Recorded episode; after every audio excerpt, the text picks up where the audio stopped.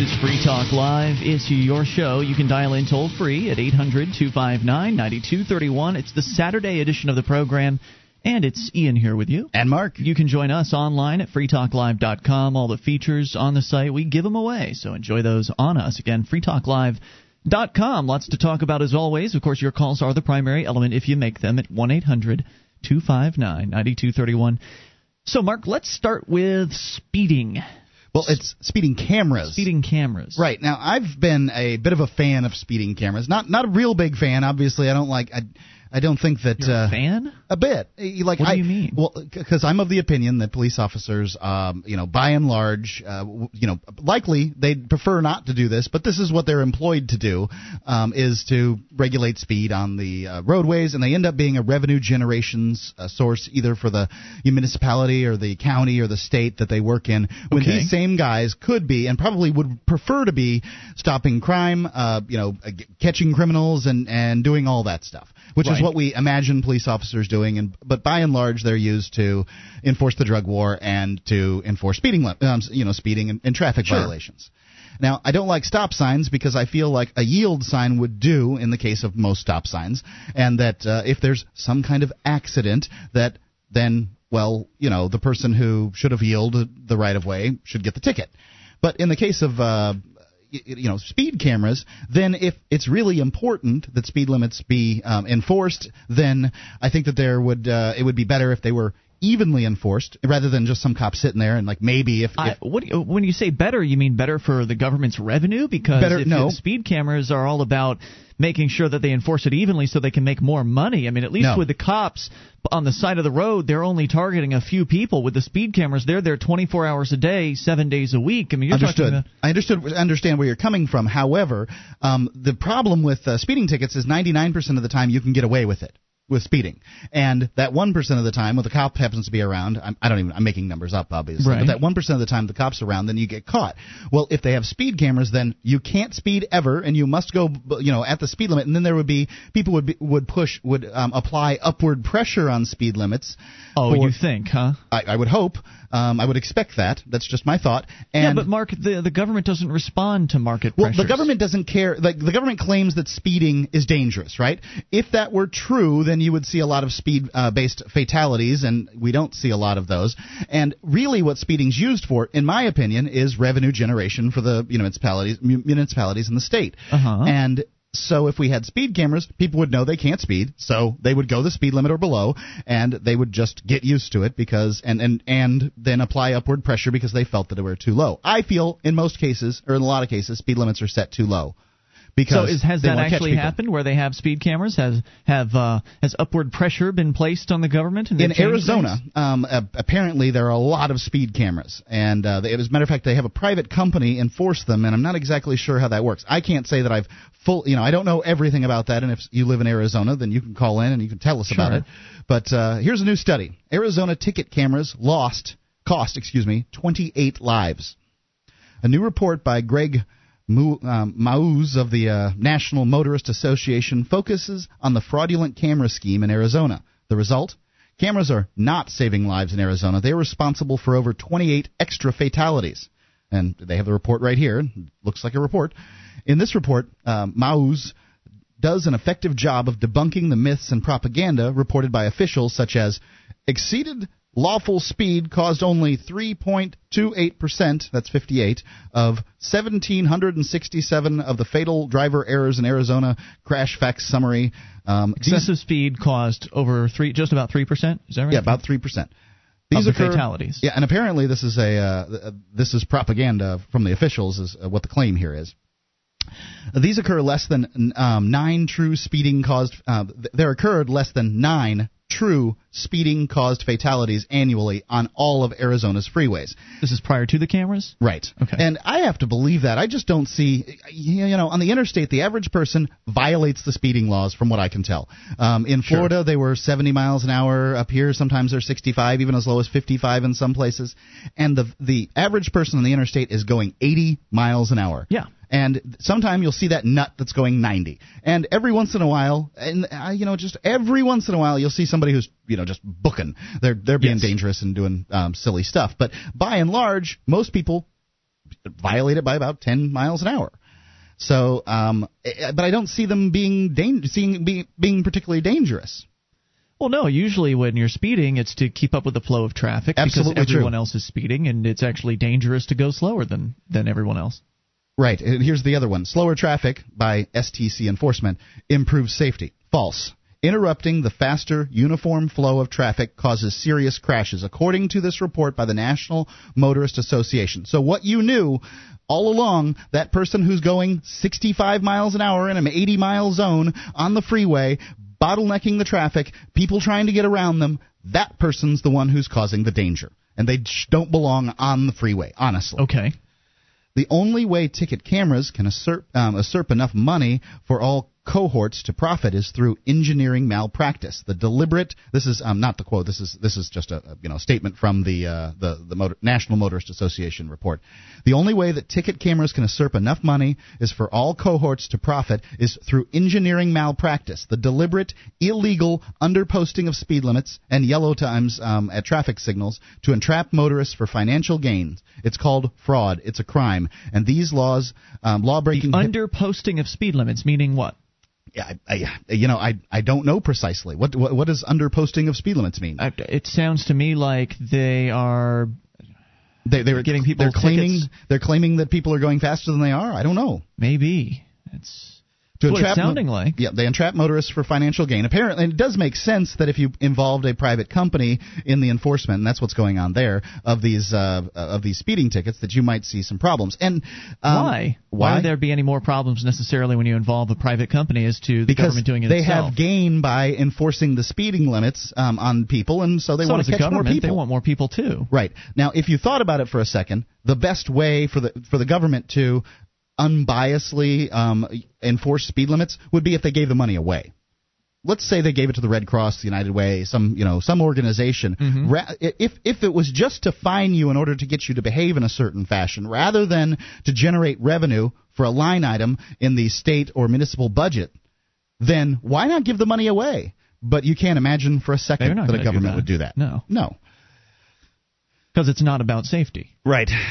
Let's see. Uh, people aren't able to uh, face their accusers and obtain a trial. That's a Fifth, Sixth, Sixth and Fourteenth Amendment violation. Yeah, do, can you put the automated robot on the stand that uh, took your picture? Right. Then there's the burden of proof reversal. Illegal to coerce the 30% plus innocent vehicle owners into paying an unjust fine. What if somebody's driving your car? How can you control what they do? How Right. could you be responsible if the somebody has borrowed your car to go to the store or something like that? You have no idea what they're doing in your vehicle, and how how that could be expected to be a responsibility is pretty ludicrous.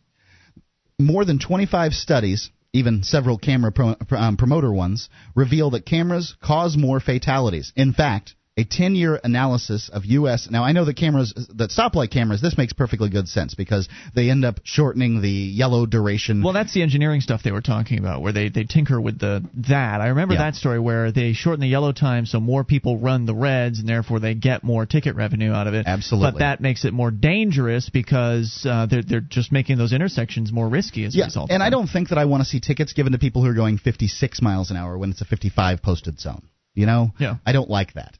Um, let's see. Camera enforcement, a picture of fraud, proves that seven different analysis of cameras cause more crashes, more injuries, and more fatalities. seven different studies. Yes.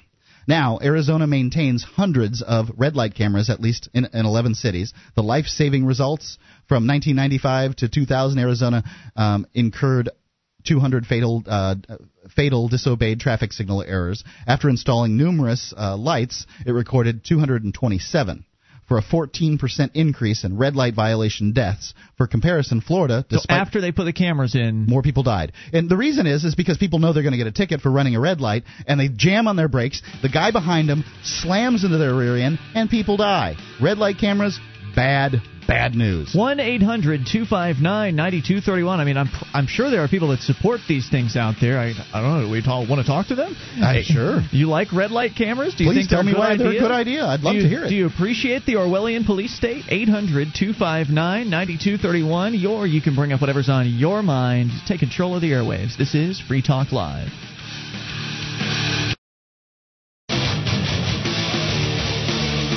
Is Free Talk Live. It's your show, the live Saturday edition of the program. Toll free number for you to bring up anything is 800 259 9231. That's the SACL CAI toll free line. It's Ian here with you. And Mark. Join us online at freetalklive.com. We've got live streams, broadband version of the show, dial up version, and even a webcam. It's all free at listen.freetalklive.com. Listen.freetalklive.com.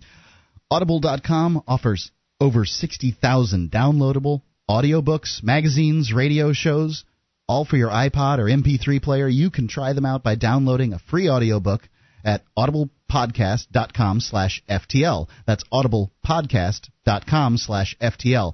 And I know for a fact that they have uh, Ron Paul's Revolution a Manifesto over there, and you can go see you know, there's all kinds, 60,000 titles for God's sake. There's lots and lots of titles at audiblepodcast.com slash FTL. You'll get a free book if you go to that website. We are going to get right into your phone calls, but first I want to welcome our brand new affiliate, WSNO, in Barre, Barre, Vermont, which is uh, very nearby the capital, Mont- Montpelier, I believe. Montpelier, yeah. Uh, in uh, in Vermont, it's actually a little bit of a larger town. Montpelier, it's uh, only got like eight thousand people in it Really? for a state capital, Well, and Vermont, not a very populous no. state. And Barre has, I think, 9,000. So it's actually the bigger metro in the area. So welcome to all of our Barre listeners on 1450 WSNO. 800 259 9231. If you're getting uh, this show on the internet, you don't hear it in your local area, on your local favorite talk station, call them up. Tell them, hey, would love to hear Free Talk Live on your station. You never know what they'll do. Might just put us on there. 800 259 9231. We started by talking about traffic tickets, these automated traffic control devices, or rather traffic enforcement devices, I suppose. Uh, the red light cameras, and now the speeding cameras as well. Yeah. Uh, seven studies, I believe you said, have come out to show that these cameras are dangerous. Their, their installation is actually causing more fatalities. Yes, uh, red light cameras, uh, f- according to these studies, a 14% increase in uh, deaths. uh, You know, in when you look at uh, looking at uh, Arizona from uh, 95 to 2000, and then from 2001 to 2005, that there was a 14% increase with the cameras um, in deaths, and Well- I totally believe that. With all of this definitive information, how many governments around the country are just closing up shop, shutting down the cameras, and taking them out? Well, none. They're a revenue generation Wait, I thought device. this was about safety.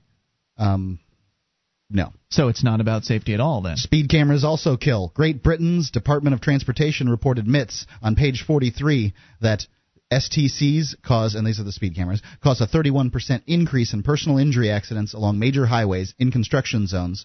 With the STCs, the increase was 55%.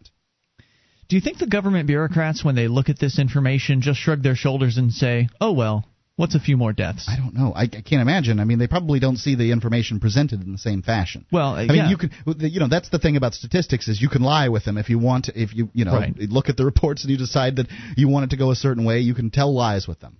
Let's go to your calls. Dan is on the line in Indiana. Dan, you're on Free Talk Live with Ian and Mark. Uh, good evening, gentlemen. Dan. Uh, quick, quick first uh, shout out to uh, your new. We don't do there. shout outs on on this Well, station, let but to your new listeners there in WSNO and stuff. I want to let everybody know that this is a great show and stuff. and You guys are going to love it. A, late, uh, a little, a little hello. okay. W- Well, okay, I, and Fair I, enough. I, I, I love you guys' show and stuff. Thank they're gonna, you. They're gonna, they're gonna be spoiled by it and stuff. It's like, um, you, this is a prime rib. You guys have tuned into the prime rib of Mm-hmm. Talk right. shows and stuff. Uh, you know what? You know what I can't a stand about uh, talk radio. One of the things I can't stand Uh-huh. is the back padding. He's not patting your back. He's telling that. people what he thinks about this I show. I understand that, but Okay. it, but it's reminiscent of the if you ever listen to the big name talk shows out there, they always start their show with this well produced uh, sounder package thing with a deep voice guy and a different uh, you know Sean Hannity is a great American, and then there's you know ten Let different freedom Right. ring. Right, and then there's ten different callers, people that sound like they're on the phone with Sean. Sean, I love you, man, and you know you're a I don't great know that. American. I don't know that Sean does that Well, well, necessarily. Yes, he does do that stuff, and uh, it was on the the Bill O'Reilly personality show as well, and of course Rush Limbaugh's Yeah. Got one hand tied behind his back. It just it's so lame to me when people and I'm not I'm not picking on you, Dan. It's just that you Oh, brought okay. this up. Uh, It's just so lame to me when talk shows spend time actually talking to people about how great they are. Yeah, but that's about the host and stuff themselves. I- I'm talking about your show and stuff. Well, you're right. I mean, Free Talk. Live is different from the average talk show in that this isn't the Ian Freeman show or the Mark Edge show. It's Free Talk Live, and I mean, Mark, you were in here with Dennis Goddard last night, filling in for me. And That's correct. Free Talk Live can show. go on in the absence of uh, of one of its hosts. In fact, one of our hosts is in a jail cell right now. Uh, I have not heard any updates on that today. Otherwise, I would give it to you. But you can always go to freekeene.com to uh, to get the latest on that. But th- these people that just lavish praise incessantly over their favorite talk show host, I think it really creates uh, an ego situation that is uh, is dangerous. And uh, personally, I I find it detestable when they waste time doing Right. stuff like that on on talk Right. shows. And now we've wasted two minutes talking about it. Okay, so okay. Let me let me get to the business of why I called. Yes, sir. Um, uh, Mike uh, Barsky had, had posted a, t- a traffic ticket or some type of a ticket that he had gotten, and he posted it onto freekeene.com, and it's got some offenses on here. I think it, some of them would be very, very much ripe for uh, for uh, activism. But one I, I noticed here, it was on the second page, the third one down. It says riding upon motorcycles. Isn't that what you do on a motorcycle? You ride upon it. I can't And- imagine you do anything else with it. I know it says it. Riding upon um, statute two six five. Blah blah blah blah blah. Huh. Uh, fine is uh, seventy five dollars. Another one is operating a moped without a driver's license. You gotta have a stinking uh, driver's license to operate a moped. I bet you that's the case in most places. I could ride a bicycle as fast as a moped in some cases. Uh, Yeah. how, how come I don't need a driver's license to operate that? You I know. I, think that the idea of driver's licenses, you know, they made they made some good sense when you were talking about people driving about five thousand pound death machines. You certainly want a person to be licensed for that, but when you're talking about a moped, I don't think that person's any more dangerous than a person on a bicycle or on a horse, and less dangerous than a person on a horse, perhaps. And uh, you, you can always talk about somebody swerving into traffic. A horse can do whatever they want, and they're allowed to ride along the side of the road. As a matter of fact, they're allowed to ride on the road in uh, New Hampshire. Do you need and a you horse have to give them license? what? Do you no, need a horse no, license? and you have to give them the right of way. Dan, boy. any other thoughts? Uh, that that ought to take care of it. Thank you uh, Thank very you for the much, call, and sir. I'll try not to do any more butt kissing. Oh no, it's all right. It's all right. Well, you know, the show wouldn't be as good without the callers. I thank you for the call tonight. Eight hundred two five nine ninety two thirty one. I mean, Mark, can you imagine just listening to three hours of us bantering Well, for six six nights a I week? I can because that's what talk show hosts, um, talk shows sound like. But you know that's Yeah, but the- without anybody the, calling The in, that's what I idea, mean. uh, I understand. Uh, the the idea is is on Free Talk Live. We didn't name the show after the hosts because the show is about the callers. Right, The right. callers are what make the show uh, great, and so you know, call in and talk about Well, whatever I you think want you, I think you need competency on the part of the hosts in order to have a good caller based show. That's us doing our job. Well. Yeah, But exactly. you know, you can do your job well as a broadcaster without, uh, you know, broadcasting your name across the nation. Ah, look, I'm, you know, Mr. Big. How many shows, except for the weekend talk shows, how many uh, talk radio programs are not named after their host? Not except for like many. you know home talk and cigar shows and stuff like that. I think. Uh, How many I think the cigar show, Cigar shows? Dave. Um, at least that guy. That's the Yeah. guy's name. Maybe it, maybe it's called something else with Cigar Dave. I don't know. I don't the know. General. Yeah. So how many others are there? I think there are a There's handful of many. hot talk shows. I know there's Dave's uh, Dan Stephan in the morning or something Doug like that. Stephan. Doug, Doug Stephan. Yeah. Sorry. So I think they all go by their names. 800 259 9231. You can bring up whatever's on your mind. Coming up, a former cop has a few things to say about all this drug legalization talk floating around the country. We'll see what he uh, has to say for himself, and it should be interesting. And we'll take your calls about anything. 800 259 9231. This is the Saturday edition of Free Talk Live. You can take control of the airwaves.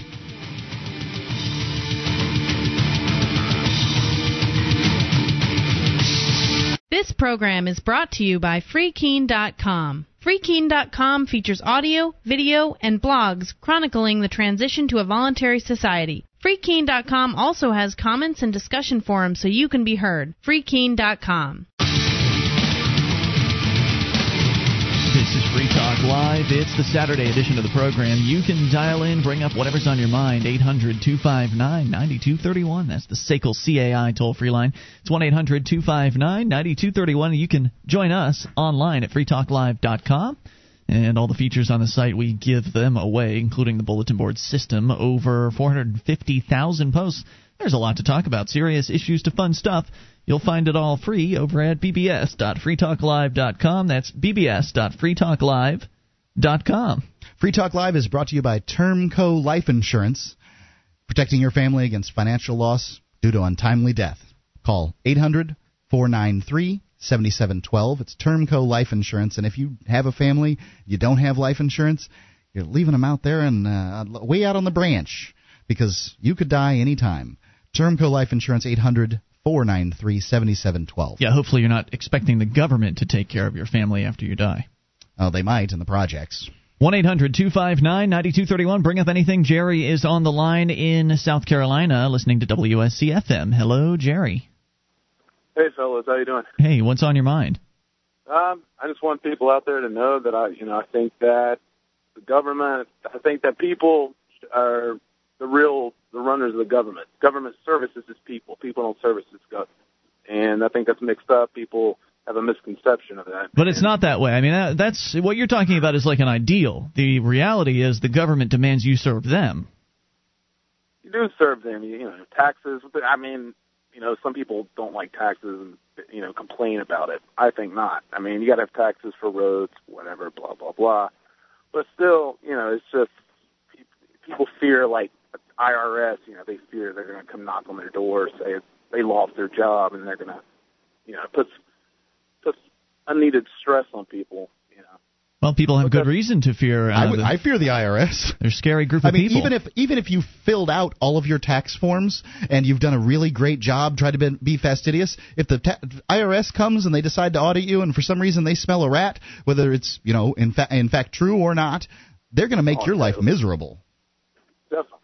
Yeah, they'll take it down, I guess. And Yeah, as man. another example of how it is that the roles have reversed, I mean, again, if government ever was created to serve the people, and, you know, we'll give the founders the benefit of the doubt, uh, if it actually ever was created to serve the people, we now know that it's it's completely been reversed. You pointed out taxes, and you used roads as an excuse for taxes, but I think that there's nothing the government can uh, can do that the marketplace can't do better, including roads. Not to get bogged down in that, however. Right, and that's my opinion. Is that uh, I, I agree with you, Ian, but however, I'm a, of the opinion that people don't see roads see roads as a very legitimate form of. But now, as a more government. now as a more obvious form of how those roles have reversed, now we actually have the government creating national service programs and saying things like, uh, you know, that, that you owe your country a certain amount of service, and so where they're not going to do it for all adults right off the bat, but they are going to do it uh, for kids. They're going to force every young person in America Hitler into this national service program. Hitler Youth. Exactly right. thing. I mean, that's cool. You guys brought that up. So. know, Any other thoughts for us tonight, Jerry? Um, Coast to Coast AM. I think that's another show that Yes. That's a great point, coast to coast, and Excellent, it's a fine yeah, show. and, and you know they have gone through uh, with three hosts, Different hosts, there. They had right. uh, George Noory, they had uh, what, who's the Art Bell's the big guy. Yep, I'm Bell. Art Bell. And, you know, awesome voice. I, I got to meet him one time at one of the conventions. I was Yeah. very excited. Right. And uh, and then there's the there's the Ian- fill-in guys, Ian Punnett, Ian and Punnett, some yeah. other chick. From it. Yeah. Yep, I, I thought it was, I think it's a great. So show. that's a great example of a show that uh, built a brand. yeah. I don't believe in ghosts, but I love the show. and you can filter in and out the different hosts. I think that's uh, that's the way to go. Anyway, thanks for the call tonight, Jerry. Appreciate hearing from you. 800-259-9231. We continue. David, listening to KGEZ in Montana. David, you're on Free Talk Live with Ian and Mark. Hey, how you doing? I wish I called up after you talk about the war on drugs and everything, but That's all right. uh, you're gonna do the report about that cop. Is he pro or? oh, the cop is totally for the war on drugs, so this will be He's going to tell us why the So war on he's drugs one is working. corrupt. He's one corrupt cop. Then that's all. Probably Because true. every everybody knows that the, it's all corruption and just the money is too big for it to ever be legalized. But anyway, just like the war on terror, them cameras are placed there to put us all in fear so we comply with all their BS laws they're passing right now. Oh, You're talking about the red light cameras and the speeding cameras we were discussing Yeah, earlier. they're, yeah, they're, it is they're all throwing about fear. everything at us. Like, and and the the biggest one is the war on terror. They got people taking their shoes off. They're not worried about bombs and shoes. They're worried about hash and shoes and Mm. coke and shoes. That's what Yep. they're worried about. And they also want obedience Don't as forget the bottles of water. I, I just don't Yeah, understand. no, that. no, what that is the bottles of water is that they you the, you put the cocaine in water, you make it a solution, and then you dehydrate it, and it goes back into the powder form. I thought it was just to uh, give the the uh, the stores that are in the airport uh, more sales. yeah, that's probably No, what it is. no, there's a they smuggle stuff in liquid form. So Hmm. So that it's all about smuggling. That's all, and about contraband like diamonds, jewels. So you're saying they're uh, using the war on terrorism as an excuse to catch more drug Yeah, look uh, what they're smugglers. doing. Look what they did. The first thing they did was attack a guy that was not going to use the greenback to sell oil anymore. You know. You know, it's a likely story. going- I think you, was- you might be onto something there, Dave. That, that maybe. To, yeah, it's it's all to you know for the one world you know government you know for everybody to have the money in one pool. You know. Plus, it's an important conditioning carbon, experiment. This uh, warming, global warming is a, a whole new money thing about uh, carbon taxes. Oh yeah, the, Car- it- carbon credit cha- Were you guys talking about that Carbon credit Yeah. exchange. That's But I what think- they're going to. Thank you, David, for the call tonight. Mark, you guys were talking about the the whole Yeah. uh, even carbon. if global uh, man-caused global climate change is true, this carbon credit thing that they've got is just a scam as far as taxes go. Weren't Sorry, you saying it's just a something, new tax. Weren't you saying something about corn and, and how it was processed? Right. In fact, the, yeah, they, the, about? the, the increased amount amount of corn that they made for ethanol production. Um, corn is a very bad, uh, you know, exchanger of carbon dioxide for uh, oxygen. It's it's one of the worst plants out there for that. Hmm. And then you use, of course, big combines to harvest it, and you have to transport this stuff, and you have to convert it from corn into ethanol. And and it turns out that corn actually produces more carbon dioxide than it uh, changes. But it turns out that there's also nit- nitrogen, and it causes nitrous oxide, which is 300 times the global climate change gas, the greenhouse gas, as carbon dioxide. So in fact, so it's worse. The solution is 300 worse. times worse than the They- problem. The government mandated that we make, uh, you know, corn for ethanol, and then the sci- and the scientists essentially they did it based on the word of the scientists, and the scientists, and it turns out Some scientists. some some some scientists that, and it turns out, oh my gosh. We're sorry we made that mistake. Uh, it looks like this uh, corn uh, is, is, Wow. is, you know causing us all kinds of problems. It's it's speeding up global warming. If they're you know, I'm of the opinion that I'm I'm sort of stuck in the middle. I can't really tell whether global warming's true or not, and and I've certainly heard all the uh, arguments from Republican talk shows. But how amazingly against it. But I don't want to take the word of Republican talk show hosts Yeah. over scientists. Don't take our word either. Yeah, I do, Uh, don't. it- so, but it's it's amazingly typical that the government solution is worse than the original problem. Yep. Same thing with the war on drugs. I mean, the government solution to people using drugs to crack down to try to stop them has created more it's drug worse use. than the dr- than drug use. Well, yes, and the actual war, uh, the damage that comes from the war, the people that are sitting in prison that are peaceful, the uh, the overdoses from impure batches of uh, underground product. Uh, the, the government's pr- always, it's almost every single time, either whatever it is the government puts in place is just inefficient and sloppy. Or it's downright dangerous. It's downright, uh, you know, the, far worse. Nothing worse could possibly have ever happened than what the government cho- chose as a solution. It's, it seems that way sometimes. Uh, you know, it, when you use force, um, and that's what government is. Uh, you know, it's all it is. Is you have to force people to do things. Right, because certainly people should be forced not to do certain things like committing murder, robbing people, and things like that. But when you're talking about them doing what they want with their lives, and they haven't hurt anyone, they haven't caused any property damage, Right. they haven't stolen from anyone. Well, that's their business, not yours. Toll free number for you, 800 259 9231. That is the SACL CAI toll free line. So, still to come, since we're talking, we spoke briefly about the drug war, we're going to get deep into it with a warrior. And you know, it's difficult to find drug warriors out there who will actually stand up for their drug war, with the exception of uh, you know, the, the current cops. This is a former DCP. cop. And we can't get them on the show, though. I No. mean, these drug warriors never come on our do show not come on our show. it. So we just kind of have to read what they have to say for themselves, and uh, we'll share that with you here in a few moments. Also, take your calls about what you want. If you're on the line, we'll get to you first. Free Talk Live, 800 259 9231.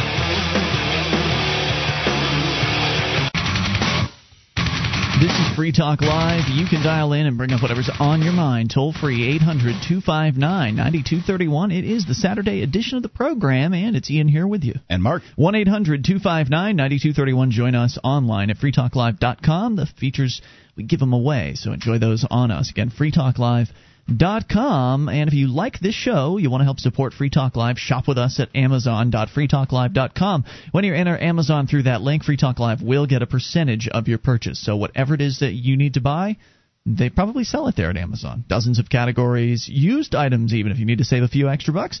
Amazon.freetalklive.com. We continue with your phone call. Stephen is on the line in Colorado. Stephen, you're on Free Talk Live. You guys are great Americans. Oh, cut it out. Let freedom ring. That's right. hey, um, excuse me. I usually, in fact, never do um, shameless self promotion when calling into your show, but I wrote an article on Nolan Chart entitled Oh, that was Free you. Sam Dodson. Yes, sir. Excellent. And um, it, it obviously discusses the the Sam case, which, if you want to sum it up, sum it up for the listeners who don't know. Yes, I do want to do that. Actually, very good. Uh, yeah, if you're just tuning in, our friend Sam, uh, co-host on the show during the week, Sam Dodson from ObscuredTruth.com. He's a documentarian. He was arrested in the local court here in the Keene, New Hampshire area for attempting to record in the court lobby. And they're supposed to allow cameras in the courtroom. Right. There's no even- law against recording in the court lobby. Uh, you know, I mean, the, the, some of the arguments are that uh, There's what, rape what about victims The, what about the rape victims? And I understand, and that's a legitimate, uh, legitimate uh, argument. However, a there's no law, so making laws up on the spot is not acceptable. Calling it disorderly conduct not acceptable. Secondly.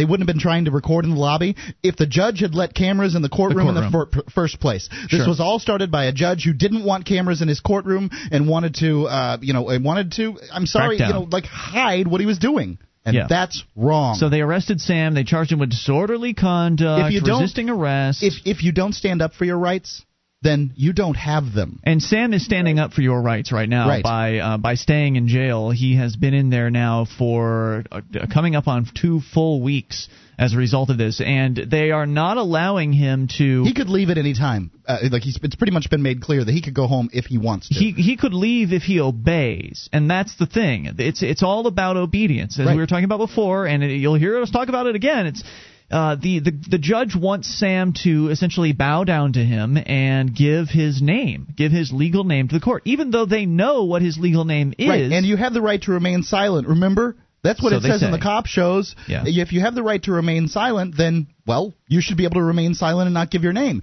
And if you have the right to a speedy trial, they shouldn't be able to put you in uh, jail for an indeterminate amount of time, the rest of your life. For not speaking, Well, they'll and let him out- and enacting that right to the, you know, right to, uh, excuse me, right to remain silent. It's my understanding that he can get out in one of two ways. He can get out by giving them his name, or he can give them ten thousand dollars in cash. Well, that's a bond. What about the speedy trial? How come he can't have a speedy trial? Well, maybe they'll give him one after he gives them ten thousand dollars in cash or his or his name.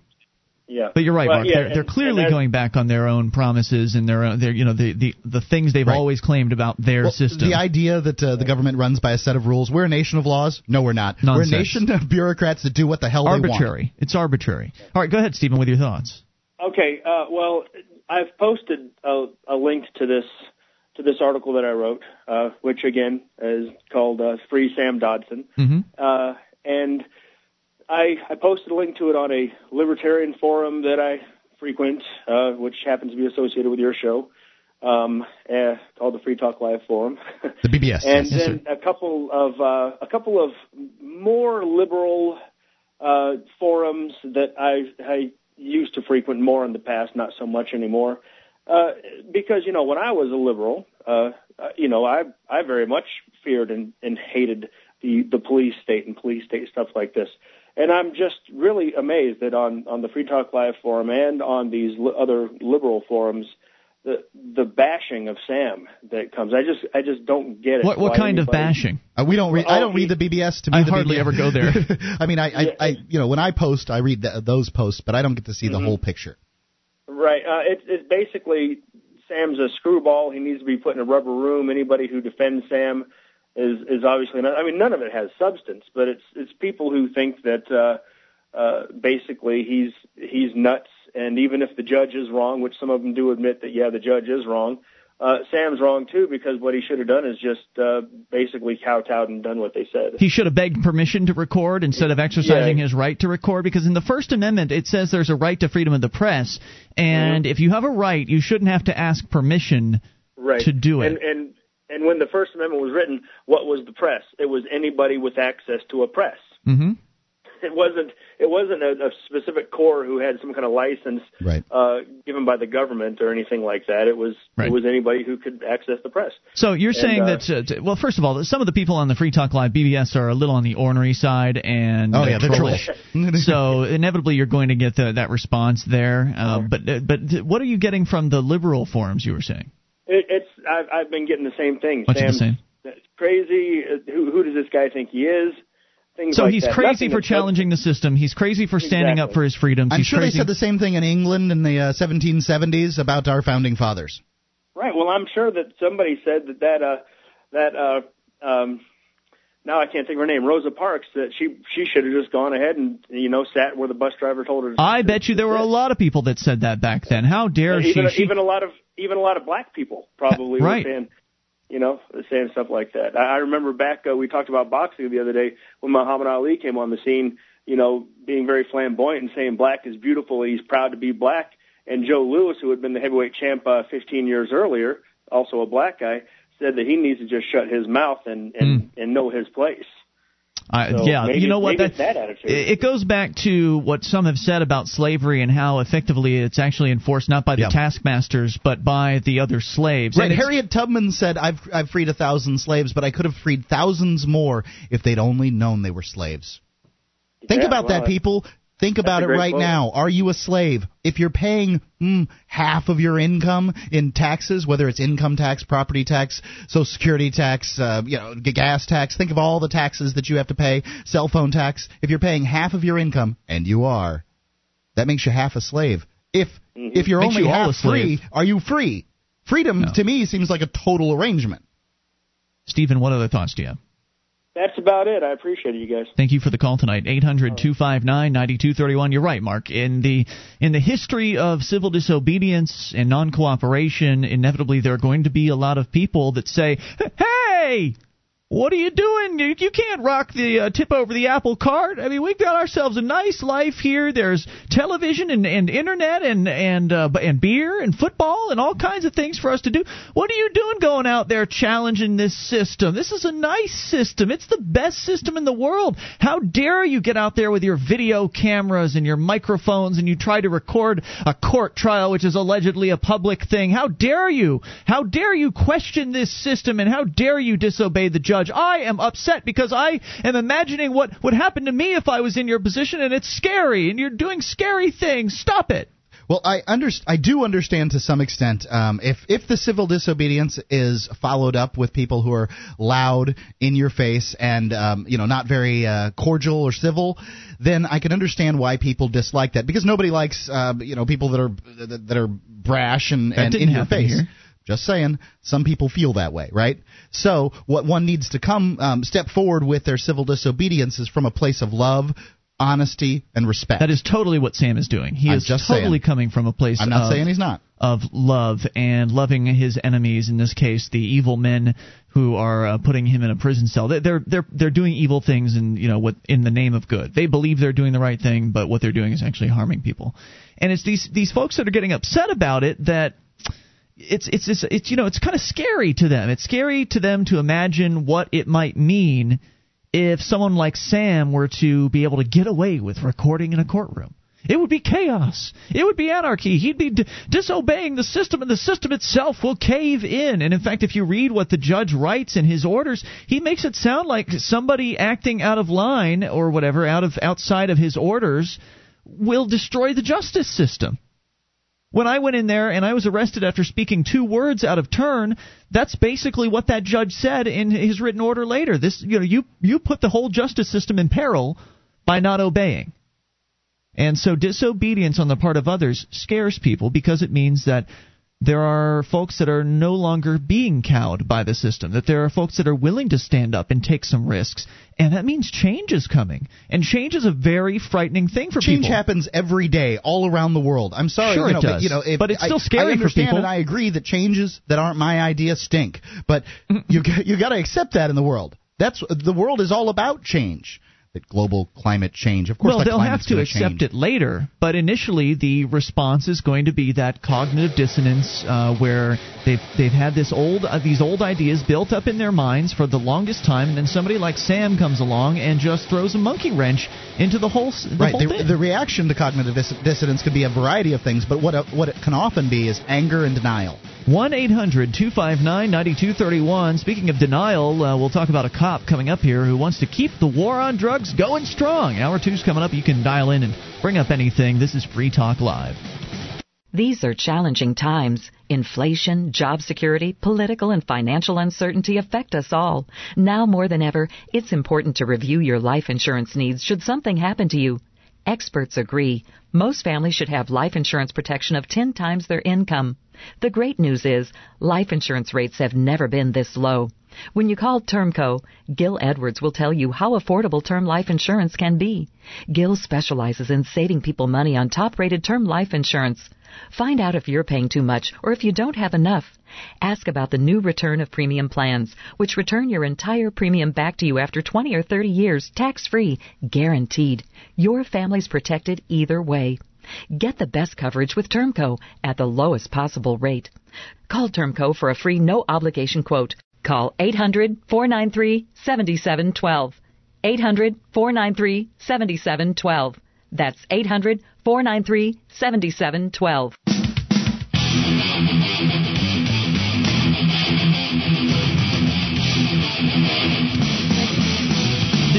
Talk Live, entering into hour number two of the Saturday edition of the program. Joining you tonight, it's Ian here with you. And Mark. And you can join us online at freetalklive.com. The features, we give them away, so enjoy those on us. Those other talk show hosts, they want to charge you for accessing their websites because, you know, they're so special like that.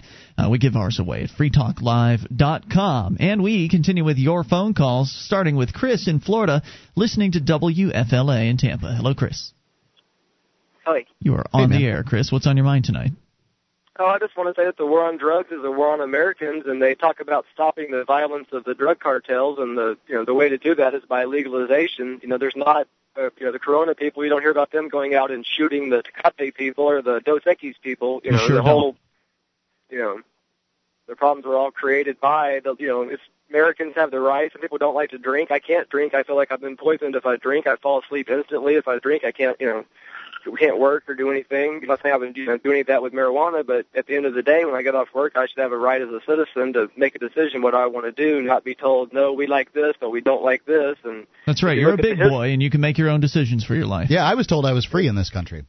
You were if you look to. at the history of the drug wars, you know, a lot of that was all based on they said things like racist things like it makes black people go rape white women and it's really just it's amazing that no one's made it up for about all the, the history of the drug. They don't want to admit that, you know, we can't control them and you know, we want to be able to tell our citizens what they can do and what they can't and you know, the amount of money they could raise by taxation and get rid of the crime. Other people that make half a million dollars a year and pay no taxes because of illegalization, and they could, you know, by taxing it, they get rid of the crime associated with it, and the money could go to legitimate businesses and be taxed instead of, you know, just all the crime that's, you know, right now. Because no, there's no control. When there's when I was 14 years old, I could buy any drug I wanted in my school smoking room, but I couldn't buy beer because it was you had to be 21 to buy beer. Yeah, it is So- trickier for young people to get their hands on legal products than it is illegal. You just summed up, I think, pretty much you know, all the main points Yeah. against the, the war on drugs and in favor Thanks of for freedom. ruining the show, man. yeah, we, we were going to hit all these things, and you Uh, took it. Yeah, you just sucked up an entire hour's worth of content. No, that was great, dude. Thank And- you. And thank you. All Any other thoughts? Oh, well, my last thing, if I had the money, I'd run a commercial that just showed two 12-year-olds trying to buy alcohol and have the, you know, clerk, of course, ask for the ID. They say no, and then say, come on, I've got an ID, and they go over to some guy and get the shadiest looking biker you can get to sell him some pot and say, you want some coke too? You know, and have that kind of commercial because it's, I mean, Well- I, I've met people that, most of my parents' friends, everybody agree that, you know, the way to, you know, get rid of the crime is to get rid of the, you know, the crime is the fact that, you know, it's illegal. So that's my thoughts. I want to thank you for letting me express it. You nailed it, Chris. Thank you for the call tonight. 800 259 9231. Though, let's point out, I mean, come on. We all know that even though it's easier for kids to get marijuana than it is to get alcohol, it's certainly the legality of alcohol is not, or the illegality of teens drinking alcohol and the, the legality of adults being able to drink it has not prevented kids from getting their hands on it. No, mean, I think uh, you know I probably got my first beer without uh, parental consent at age 15. I'd have been 16, I think. Um, uh, you know, so obviously that's what six years ahead of the 21 uh, year old break that uh, you know Yeah. at, my, at my time. Of course, it moved up from 18, 19. There's plenty of people listening. Uh, you know that you know those were the the rules then. So you know, and when you look at Europe and um, you know they're, they're drinking, you know the way they drink with meals and things like that. I feel that kids are taught this important important uh, fact of life. 90 something percent of people listening, and I don't know what percentage, but it, it begins with a nine, Yeah. um, of people listening have had alcohol at some point in their life. and a good percentage of them drink it on a pretty regular basis. So to me, that's an important part of life. And parents should be able to teach their kids about it. They can't teach them about it legally because they're 21. They should, you know, likely they're moved out of the house at that point. So who's going to teach these kids? Their friends, pimply faced teenagers Who don't know anything. know anything are going to teach your kids about alcohol. Why? Because politicians said it was a good idea, and, and Mothers Against Drunk Drivers is just ramming it through. They got a lobby, but who's the lobby for underage drinkers? That's why Nobody. kids- Nobody's the lobby for common sense. Yeah. Nowhere. Yeah, tell tell me a lobby for common sense. Does Washington have one lobbyist group that, that is for common sense? There's the Coalition for Common Sense here in New Hampshire, but that's not uh, in Washington. So no, I can't tell you. No. Uh, but what I will say is that even though alcohol is illegal, kids can still get their hands on it. And you're right, Mark. You point all the things you point out are dead on accurate. One of the reasons why we've got problems with binge drinking in this country is because of the prohibition on young people being able to drink alcohol. Now, look, I'm not advocating that young people go out and get wasted. But what I'm telling you is that's what's happening. It's happening right now. Right. Whether I, whether I get on the radio and say that uh, people should be able to drink under underage or not, it doesn't matter. No. People are drinking underage. And the I drank can- underage. You drank underage, and Sure. likely the the most of the people in the sound of my voice drank underage. and underage. unfortunate that I didn't get you know arrested for drinking underage uh, during the time that I uh, was doing so. Right now, while we're speaking, it's Saturday night in America. And I can tell you that right now, across the country, there are high schoolers getting together. Somebody's parents are out of town, and the high schoolers have gotten their hands on a keg. You know, that's illegal and everything, but they managed to do it anyway. They've gotten their hands on a keg because some 21 year old guy wants to come and pick up the high school chicks. And they're all getting together and they're going to get drunk tonight. And some of them are going to drive home. Right. Now, if if that parent is a resource to that kid and that parent has talked to them about alcohol and how, look, I, I you know, I I, I know you're going to drink, you know, and if you decide to drink, if you decide to drink, please let me be the one that you call. Yeah. If you have more than 2 beers, please call me. I'll come we'll pick fig- you up. We'll figure out what to do with your car. Yeah. We'll figure it out. Please call me because you're that important to me. But Rather than, oh my God, I can't believe you could have been, you spent the night in jail, it'd have been good for you. You know, screaming at them and teaching yeah, them and then punish them so they hate you. Well, well, so, so that you aren't drinking. a resource. I don't know whether Yeah. they're going to hate you or not. But you're not going to go to the person who yells at you for the behavior when you commit the behavior. when they did the same exact thing when they Absolutely. were when they were 18. So uh, don't forget it's a it's a persuasive point. Going back to what Chris had said, it's a persuasive point to say that well, kids have a tougher time getting their hands on alcohol as compared to marijuana, so therefore we should legalize all of these drugs. But that won't prevent them still from getting their hands on it. They will get their hands on alcohol. In fact, what I'd like to point out is that if it were possible for not only young people to drink alcohol at younger ages, and I don't think there should be a minimum age, I think the ages should be set by the store owners who are selling the product. If and the parents owner, of those uh, those kids, I think that's the more important. Sure, person. sure. But if a store owner says, uh, uh, "Look, I don't sell to kids under the age of 18," then that's their policy, and that might be set based on the parents that come in. In there. Ireland, you can buy a beer as long as you can get up to the bar and the bartender will serve it to you. That's awesome. That's the way it should be. So that would that would allow American kids to grow up being taught about alcohol at younger ages and how to handle it, how to drink responsibly, and we'd have less problems as a result of that. Fewer. Similarly, fewer.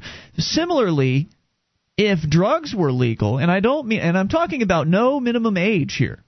If if all drugs were legal and there was no minimum age to buy it, and again it was just up to the store owner to who he wanted to sell it to, then these kids that are right now huffing paint thinner, Because Freon, it's easy to get Freon. Let's see what else. metallic, Gasoline, metallic uh, spray paint. spray paint. Sure. Now, these are the most dangerous drugs your kids can do because they do immediate damage to their brain.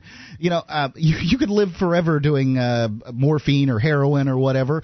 I'm not saying you'll live the most productive life, but there have been a lot of opium addicts that Well, have, as uh, long as you get your dosage right, which is difficult with the, the it's black difficult market in the war on drugs. Yeah. Uh, but we've got a situation today where kids who otherwise might just smoke some pot and get high, if they can't get their hands on the marijuana, they might just go and huff something, and that's even more dangerous.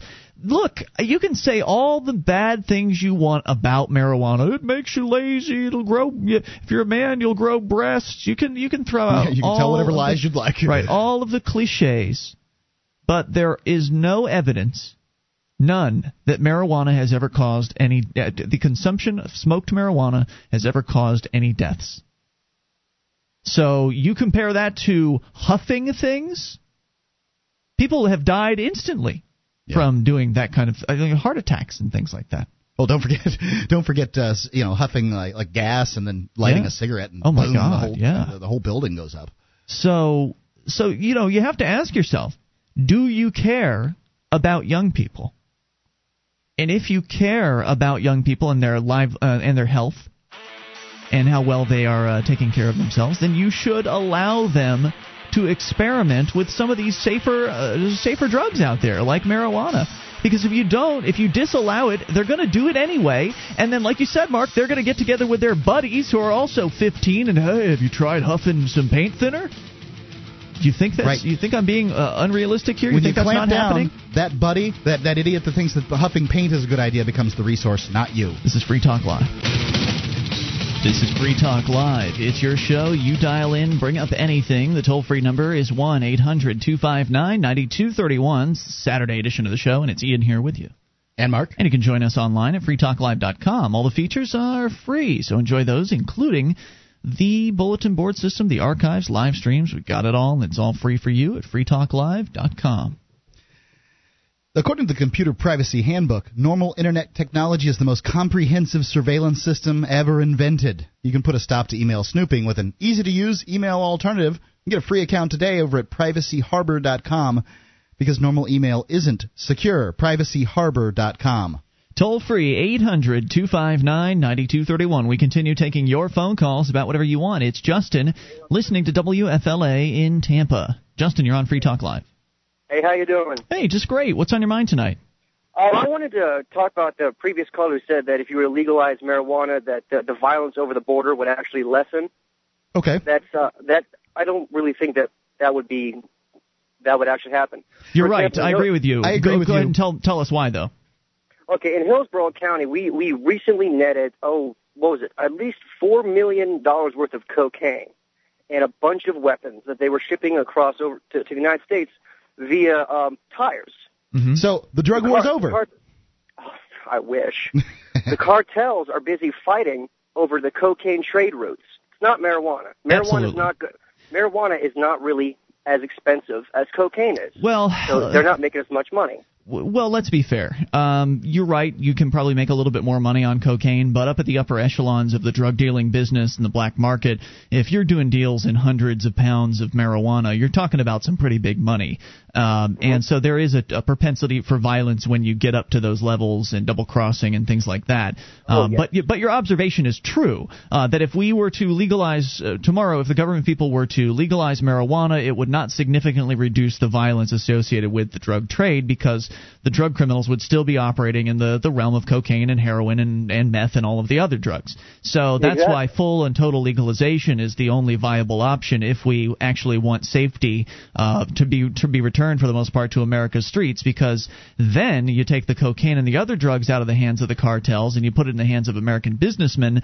Then you've got quality products being offered in a legitimate marketplace where users, if they if they have a complaint, they can go to the company and complain or whatever. Uh, it, it would just be such a better situation. It would take all of the violence out of it because the the cost would be dramatically lower. How do you feel about that? Okay. Well, um, I agree on the part where you're saying legalizing marijuana, but when you start legalizing coke, when you start legalizing X, when you start legalizing these other drugs that will kill you within you know one or two doses, Well, they alcohol will will kill kill you, very too. quickly. Wait a minute. Well, no, alcohol one or two so will. will so will many prescription drugs kill you, and you know they're they're still out there. You can take overdoses of uh, overdoses even of uh, many uh, over the counter drugs. Most people don't want to kill themselves; they want to get high. How do you like it when? Uh, have you ever had your house broken into or your car broken into? No, I haven't. Okay. Well, if you could try to imagine for a moment what it's been like, Mark, you've had your car broken into. I've had mine broken into, um, and things were stolen. Um, and r- odds are good that those crimes, if you talk to most cops and they're honest with you, they'll tell you that most thieving crimes and other violent crimes out there are in some way connected to somebody who was looking for some money for their next hit of crack or whatever it was, heroin, cocaine, whatever it was they were looking for. And so I guess I have to ask you then, do you like having your family at risk and having your possessions uh, at risk from theft and violence?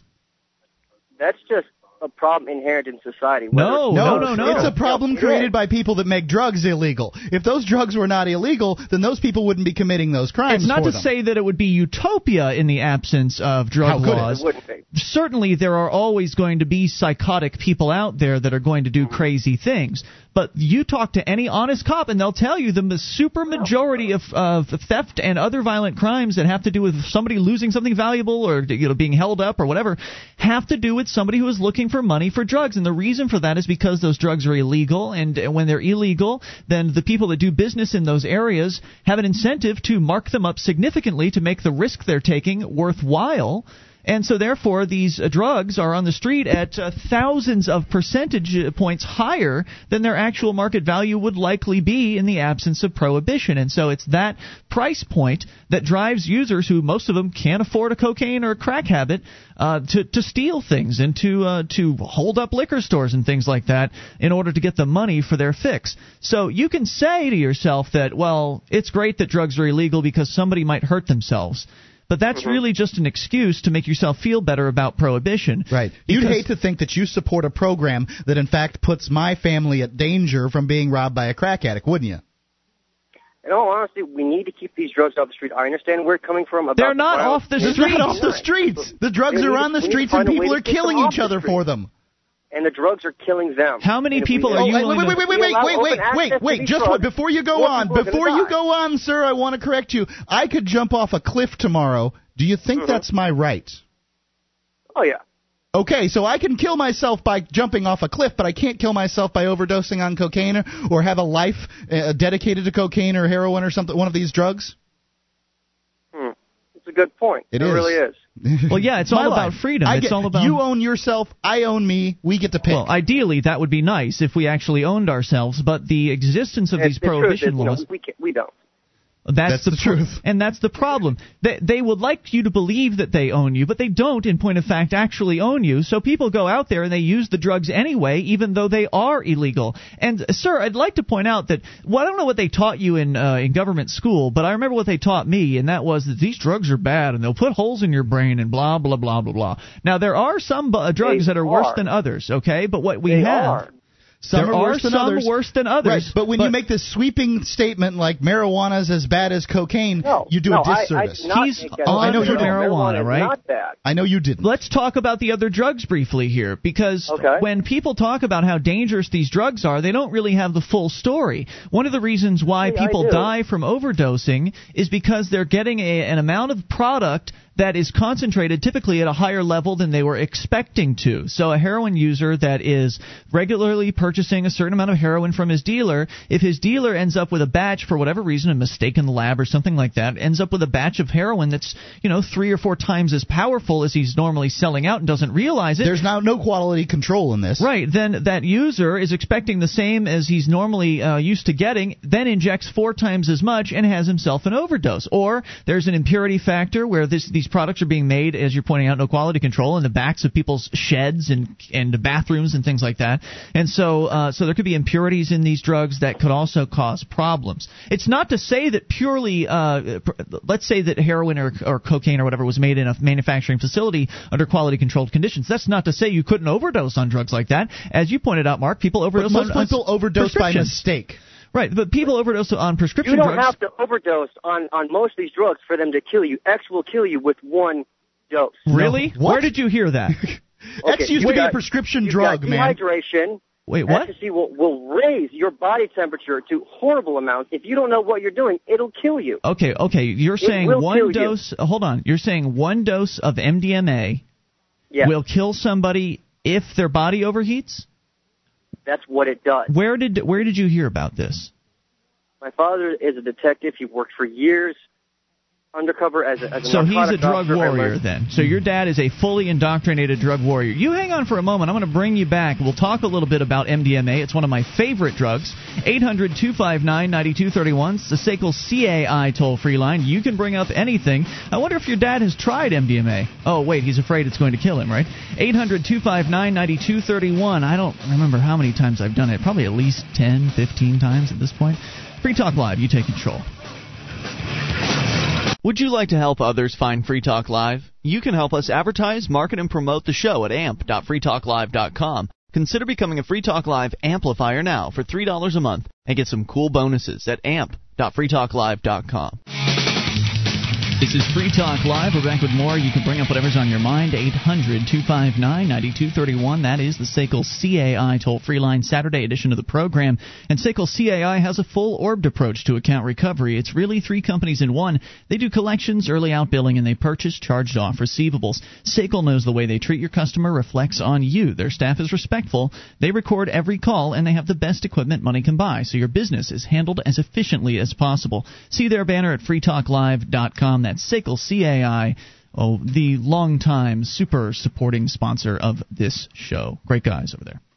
All right, so we continue taking your phone calls, and Justin has hung on the line very patiently. And by the way, visit us on our website at freetalklive.com, where we've got the Shrine of Female Listeners, ladies who've sent us their validated photo to prove they listen to the show at shrine.freetalklive.com. Now, Justin, bringing you back, I don't want you All to right. feel like I'm jumping down your throat here or anything like that, but let's talk frank. not at all. Let's talk frankly and honestly about this evil drug called MDMA. Now, um, well, the the yes. purpose of my call was actually for the violence thing, but we we can discuss MD, MDMA. I would like to seconds. discuss it because the information you put out there in the last segment was partially inaccurate, and I, I want to explain exactly where it was accurate and where it was inaccurate. And it's not a surprise to me that you have this information uh, in your head because, as you pointed out, your dad was uh, a part of the drug war for a number of years in the narcotics squad. Now, is it and possible? on top of that, I have also seen the bodies in the ER of these kids who have sat there and done this at the clubs and Yeah. Dropped. I understand. so I it's, know a, this it's a realistic kill you. concern because you're right. MDMA does increase in, kernel, in internal core temperature. However, just taking MDMA and doing nothing will not result in uh, an overheating experience. The kids you're talking about are going into a, uh, you know a rave situation typically. Sometimes They- they don't have very good air conditioning. they- and there's a lot of people in there, and so it gets hot. Over overloads the air conditioners. And uh, in a lot of cases, they dance their butts off. They dance, and a lot of them take uh, more than a, an average dose. Okay, so they've taken a lot of uh, of MDMA, and they're dancing like crazy, and that of course increases their uh, temperature even more, and it's absolutely possible for them to overheat, and it is possible for Dancing them killed to die. them kids. There is no doubt about that. However, if uh, they are hydrating themselves appropriately, then that's not uh, typically a problem. Now, one of the things that's interesting about prohibition is some of the unintended consequences that come from it. So, for instance, when MDMA was legal in the early 1980s, people were getting together and using it, and uh, in I think it was da- the Dallas, Texas area was where it was very popular back then, and they were getting together and they were using it very safely and enjoying Excuse me, themselves. excuse me, I have a question for you. What, Sure. what is the average dose for MDMA? I think it's about 100, 100, uh, 100 to 125 uh, milligrams. 100, 100, 100 to 125 milligrams. So the guy at the club that's got, you know, the one with the elephant on the pill, he's going to be able to know exactly to give you 125 milligrams. Well, now you're talking about a problem of the drug war. The Right. fact is, dosage is a problem that the drug war has created. You you know exactly how much aspirin you're taking when you take an aspirin. You know how much alcohol you're getting when the bottle says 80 proof. You don't know how much drug you're getting when you take a pressed pill from some drug dealer because it's illegal. Right, because the because of pro- again, we're talking about un, unintended con- consequences of prohibition. You're right. You don't know exactly what you're getting. Plus, in many cases, in a club situation, you'll have people going in and selling what they are t- what is called ecstasy or or called the Beans. beans, where it's not just It's MDMA. other In fact, stuff. there's It's, yeah. Right. There's Yeah, a good I- chance I know that. I understand that. Okay, Sure. well, I understand But that- you understand. That's a problem of the drug war. But we're right? having- That- that's a reason why it should be legal, not a reason to keep it illegal. We're having- being it being illegal is the reason that that we have that problem. the conversation So here, these Justin. drugs, is, Justin, the they conversation. need to be in the hands of the kids. What? No, the, the drugs are already in the hands of the you're kids. Uh, do you think that? They- uh, do you think that uh, making alcohol legal? Do you think that making alcohol legal puts in the hands of kids? The alcohol ban on kids? No, I'm No. saying. I'm saying. No. Do you think that alcohol being legal right now puts it in the hands of children? Being legal right now, yeah, but not to the extent uh, that not to the extent that legalizing it for like 16 year olds would do. Well, And I'm not. we're- my we're- we're my partner and I topic. disagree. My partner and I disagree on this. I believe um, that alcohol should be legal for parents, uh, you know, to, to be able to do what they wish, and then drugs, as a, at the very least, as a step, should be legal for adults to do. Okay, can we get Yeah. back to talking about uh, the the unintended Drug consequences of prohibition Oh. here? Because when we were talking about overheating with MDMA, and I was explaining that uh, these, you know, people are buying these uh, pills in the clubs, they're taking them in a club. In a lot of cases, uh, with the underground raves, and I don't know how often those still go on today, but in a lot of cases with underground raves and sub club owners will turn off the water in the bathrooms at their location so they can encourage the kids to buy five dollar bottles of water in their clubs, and some kids, you know, they're just not going to do it, and so because the water's not available for them to hydrate themselves, they're getting they're getting they're getting overheated and they are dying, and that's that's a reality of uh, the situation. But it's because of prohibition that these things are happening. Raves wouldn't have to be underground if they were legal. If it were legal to do these things, then they wouldn't have to be hiding out doing them. And so, at, at what age should these drugs be available? well, I think they should be age? available at any age you want to. Uh, a store owner age. wants to sell them. At any age. So we've got your your normal 15 year old who really doesn't know much about life. That's wants true. to get high as quickly as possible. So he's going to take more than what he needs to do, and he's going to kill himself. Well, it's possible. Now, think for a second that if you're It's not now, possible. now That's think, pretty think, much think for a second. I want you to step into a new paradigm. All right. Imagine for a second that your father, um, you know, knows that it's likely that you're going to want to do some kind of mind-altering substance. You know, becomes a resource for you. You go to him. You say to him, "Dad, I think I'd like to do, you know, some some dangerous drug. You pick it, crack." Um, and he says, "Well, I Crack don't, wouldn't exist if it weren't for the war on drugs. I understand. I'm just picking something that Uh-uh, sounds no, horrible. No, no, no, no. Crack would exist because it hits harder than coke. I don't. It's cheaper to make and it see, it's a tough. It This is a tough argument to to have. This is a tough argument to have, Ian. Crack might very well exist without the war on drugs. It was created during the war on drugs. You don't know. You can't just say.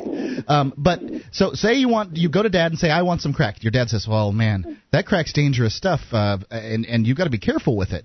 And you say, I, "Dad, I really want crack. I want to try it out." Okay. So your dad's going to know better and help you with the dosage, that kind of thing. It's I wouldn't certainly let my kid cry, try crack. What are you going to do? You crazy. and I It's- and the majority of our listeners are, listeners know that that unfortunately a lot of parents out there aren't as responsible as that. And so, are you suggesting that through taxation that I become the parent of all of those uh, th- those children that aren't parented properly? Pretty much that's the way it is now. Uh, yes, it is. And uh, my my question is, do you think that's right? Of course, it's not right. There you go. But again, we're digressing from the main point of my argument, which was the drug violence. Yes. Okay. Well, we we kept you on for something besides the drug violence, but go on, please expound. Okay. You legalize marijuana, good to go. You legalize coke, not so good. Why? Now, how is now? Now, alcohol certainly had, when it was prohibited, a great deal of violence that went with it. You bet. How is it that you believe that somehow that the violence will increase with ca- cocaine being uh, become legalized? I would think that it would decrease. Would it increase or would it decrease? I would think it Violence. There's, there's a good possibility it would decrease because the, the because the government wouldn't would indeed sanction it. is, isn't but- that a good thing? In exchange for deaths in Mexico, you're now starting to kill American citizens. No, sir. You're you're you're not getting the full picture. There are people dying here in this country because of the war on drugs, because of the prohibition on these products, because of the danger that it in, that it injects into the dealing, uh, doing the business side of things, uh, because of the impurities and because of the overdosing. All of those things would go down, and, and all you need to do is look at the facts. I mean, go and look at Portugal. There was a report that came out recently. The Cato Institute uh, put it put it out, and it's not full legalization in Portugal, but what they did do that they did decriminalization for users. So users that are being caught with these products in uh, in Portugal are not being put in jail for it, and indeed they found out that people are using uh, more responsibly, and that everything that we've been saying on this show for years about what would happen in the absence of prohibition is indicated in in Portugal. Right now, that's real world evidence, not fear mongering. So I understand that, but cocaine is not alcohol. Cocaine is not marijuana. Cocaine is a highly addictive substance. so what do that you was do? once There's legal no in this you're country. away from it. That It was, was once legal. in this country. Somehow we lived in this country with cocaine being legal far longer than it has been illegal. You could go down to the, the corner store at age 10, walk in and buy yourself all the heroin and cocaine you wanted to, and nobody would bat an eye at you. And we didn't have any uh, any more serious problem back then than we do today of people being addicted to drugs. I'm sorry to tell you this, Justin, but you are uninformed on this issue, and you owe it to Well, yourself to really look it up. You owe it to your yeah uh, information he got from his dad, who was a drug warrior, who was also lied to. So yeah, if you can believe that your dad was told lies and then passed those lies on to you, go and dig a little deeper. It's Free Talk Live. Thanks for the call.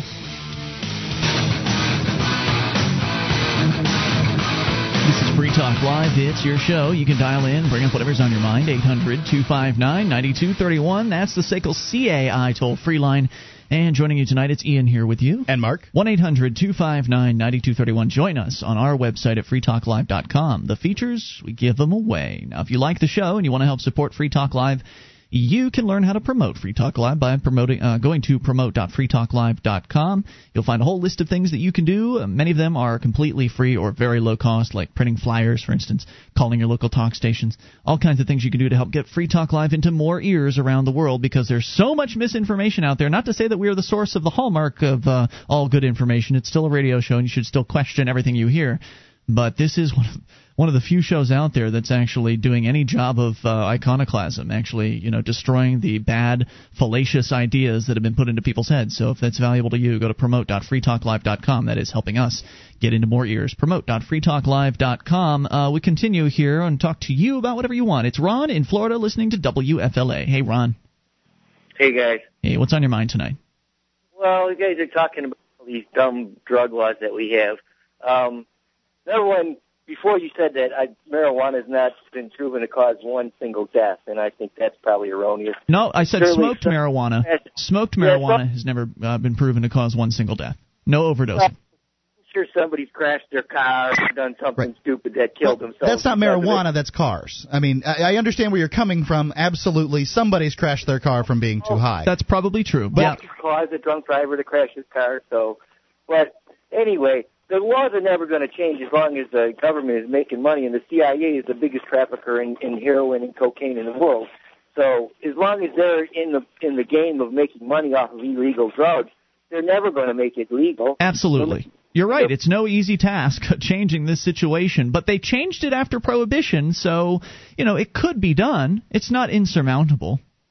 No, saying that the, it's it's already the CIA. It's been documented. They they're a major player in the in the illegal. Sure, drug and there are sheriffs all around the country that are also uh, pretty big players as well, importing and dealing. Right. So you know, as long as there's that kind of graft going on, it's never they're never going to change the laws. It's just like that commercial you guys just played. You know, if they don't read the laws that they're passing, then what difference does it make? Well, you know what they say. Yeah, I understand your frustration. That doesn't mean that I'll stop talking about it and stop pointing out how this uh, war on drugs is insane and that it's hurting our friends and hurting our family members. Uh, and, yes, sir. The only thing about it about this war on drugs is that it, it's arresting somebody for having something rather than doing something, which Right, no totally victim. Right, wh- whether they have it or they do it, uh, you're, you're right. I mean, there is no there's no crime in my mind if there is no victim, and you cannot be a victim of yourself. I mean, I suppose you could be, but you shouldn't be jailed for doing things to yourself that others might disagree with. Well, I've been arrested times in my life for possession of marijuana, and twice it was in my underwear. How many So, times? How many times were you arrested? Uh, I think three times Three over times. my life. Now wait, so See, now I think that's the first step in decriminalization that you should be able to possess as much uh, marijuana as you want in your underwear. So, so, so, uh, so the Well, arrest it could be didn't stop you from smoking it, did they? Uh, yes, they arrested me and took me to jail, and um, like three times. Right, but I understand that it's likely that while you were in jail, you might not have been able to get it. Although, depending on how long you stayed there, it may have become available. Uh, but eh, once you got out, you did it again because you got arrested two more times, right? It's a, so what I'm pointing out is for our last caller who was suggesting that, oh my gosh, you can't legalize cocaine because it's bad, it's going to hurt people. Well, people are already out there hurting themselves, and no amount of arresting them has put a stop to it. Did you ever see Jacques Cousteau's Snowstorm in the Jungle? I did not know. You have to. If you're, this is the first thing that when I was a kid that he came out. You know, they had the Jacques Cousteau uh, voyage. And Yeah, I thought he was a fishing guy. I didn't know he did uh, cocaine reporting. No, he was down in South America, and they were going to document the different fish in the Amazon River. hmm And every time they turned the corner, there was another operation of some guys cooking up cocaine. Wow. He did a documentary called Snowstorm in the Jungle, That's and amazing. they went and showed exactly how it was made.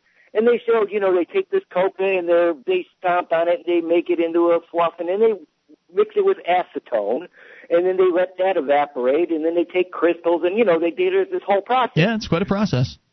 What he was saying was, well, if they don't have acetone, then they use diesel fuel. Or if they don't Oh. have diesel fuel, they'll use regular gasoline, and and they, you know he documented of all the, the pollution and everything that Yeah. this was being caused. And when I was a kid, I saw this, and I my God, I could go buy you know some gas and huff gas to get the same buzz as that. What you know what that turned me off so much to that stuff. And I, that's what I think is they should just show that to kids in school, and nobody would want to do it. Well, maybe I don't know. It's it's not a bad idea. I I don't recommend cocaine. I've never tried it myself. I'm not interested in it. it it's one of those drugs that's just uh, it's from what I understand, it's pretty distasteful. Uh, the people that use it, I don't really care much for their their attitude and you know the kind of the cokehead demeanor. Uh, but people should be free to do it, and they're doing it anyway. You know, the reality is there are over 1.5 million Americans arrested for drug, mostly possession crimes, uh, so-called crimes, every single year. Half of those numbers, over 800,000, are people being arrested for marijuana possession alone, and the rest of them are all of the other drugs combined. And that's a lot of lives being ruined, and a lot of people being put in jail, and a lot of people being hurt and having their families torn apart. And those things don't help.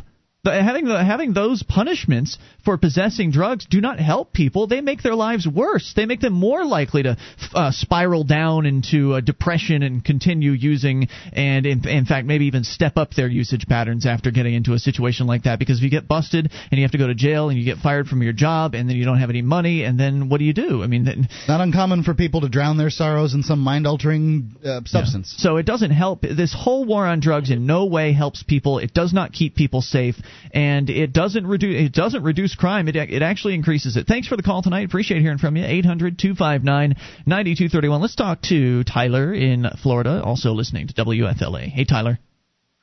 Yeah, I just wanted to thank you guys for for a healthy dose of reality for this for this society.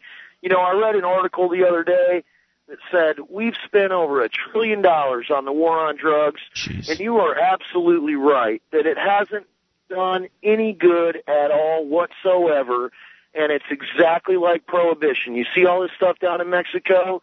You talk about the stimulus bill where they're you know taxing and spending all this money we spent just as much on the war on drugs and it hasn't gotten us anywhere and I just wanted to say thank you for pointing that out. We need that as a society. Thank I'll, you, I'll hear Tyler. your comment. I'm going to hang up. Thank you for the call tonight. I mean, somebody's got to do it. Right, And- you know, it, it's not a very popular position to take. Um, to to to get out there and defend stoners and drug addicts. I mean, who would want to do that? But sure enough, if you take a look at your life, there's a good chance that you're a drug user or you know, Odds sometime are. if you look at your life, I'm not talking about today. Yeah. But if you look at your life, you you've you've used drugs, or at the very least, you've used alcohol, which is a drug, and might- it just happens to be legal. You know, if it's tobacco, if it's alcohol, for goodness sake, I, I I didn't used to be able to operate without caffeine in the morning. I still can't operate without decaffeinated coffee. Mm-hmm. I mean, I pref- I prefer it. I, I you know to say I can't operate it is not so. You can't go to bed without your cigar, or your nightly uh, I, nicotine I'm, dose. I'm addicted to uh, nicotine. That's there's no doubt about it. And so you know to, to look down on these other people who have different addictions and, and their lives aren't put as put together as well, but uh, likely they're not able to hold down jobs and ho- have families. Well, to some extent because of the war on drugs and not because of their addiction. You know, the war on drugs in many ways treats every drug user exactly the same. In many cases, there are mandatory minimums. So hmm. if you get caught with, you know, a hit of LSD or ecstasy or something like that, there is in some in many cases, and I'm not saying it's necessarily this way in your state, but in many cases there's a mandatory minimum. The federal or, or local judges have to hand down a specific sentence regardless of the circumstances of the case. You could argue that the war on drugs is out there trying to stop kids from getting their hands on these drugs.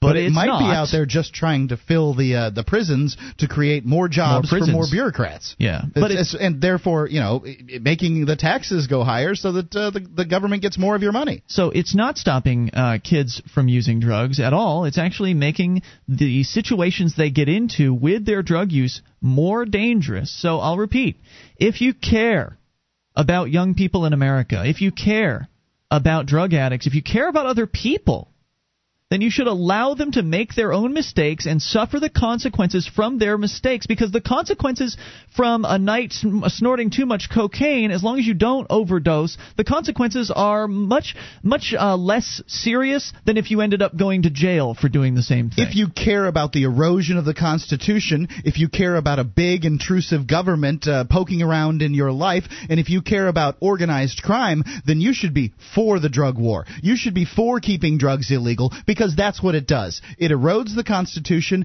It's destroyed the Fourth Amendment, um, and you know it, it increases the size of government in so many ways. It funds things like the Iran Contra scandal, and it funds these Mexican drug lords who are killing each other and killing Americans and killing innocent people in Mexico.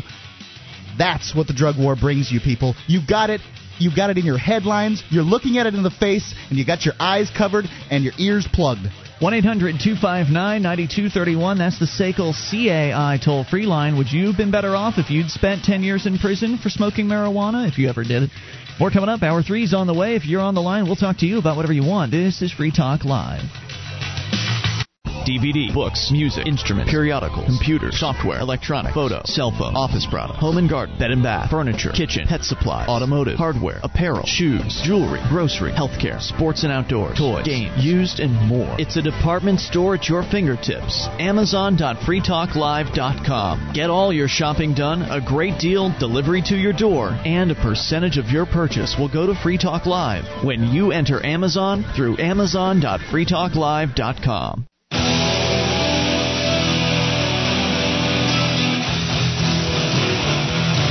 This is Free Talk Live. We are launching into hour number three of the Saturday edition of the program. Toll free number 800 259 9231. That's the SACL CAI toll free line. It's Ian here with you. And Mark. You can join us online at freetalklive.com. All of the features on the site, we give them away. So do enjoy those on us completely free at freetalklive.com. We're going to continue taking your phone calls. Last hour had a great in depth discussion about drugs and how it is that the prohibition on drugs is far more dangerous to you and I, even if you and I aren't drug users. Uh, the prohibition puts us in danger because we could have our things stolen from us. We could have uh, be held up at gunpoint, home, home broken into, car broken into because some crackhead needs to get his next rock. And because of the prohib- black market prohibition, he, he can't afford it with his normal job, so he's got to go and get that money somewhere. And that's eventually going to be you. And there's a good chance that eventually you'll get caught up in this whole war on drugs, even if you've never put a marijuana cigarette in your mouth.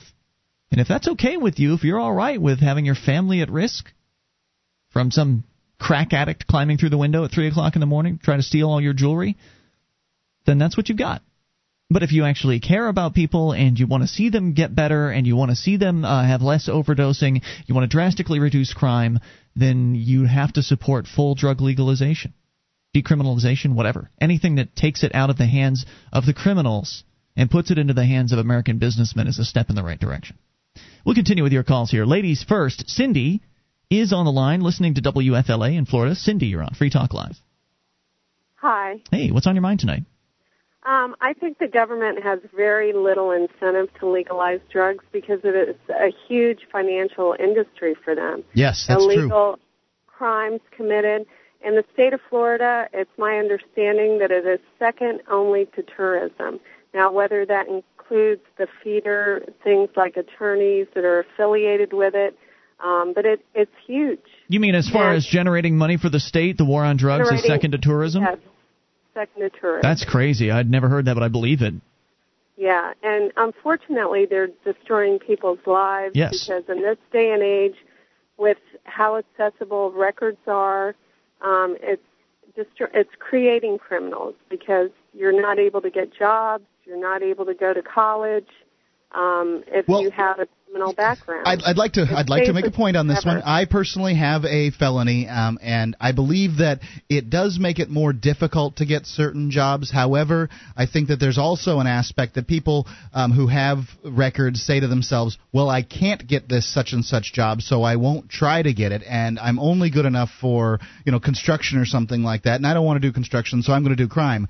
And so I think to some extent, uh, you know, well, people who have excuse me, in your industry, and the I I think it's almost glamorized. I mean, people that are in um, theater, in uh, acting, um, it's it's fine. But if you're trying to get into a college, um, especially I don't know about other states, but the state of Florida, it's extremely di- difficult to get into colleges anyway.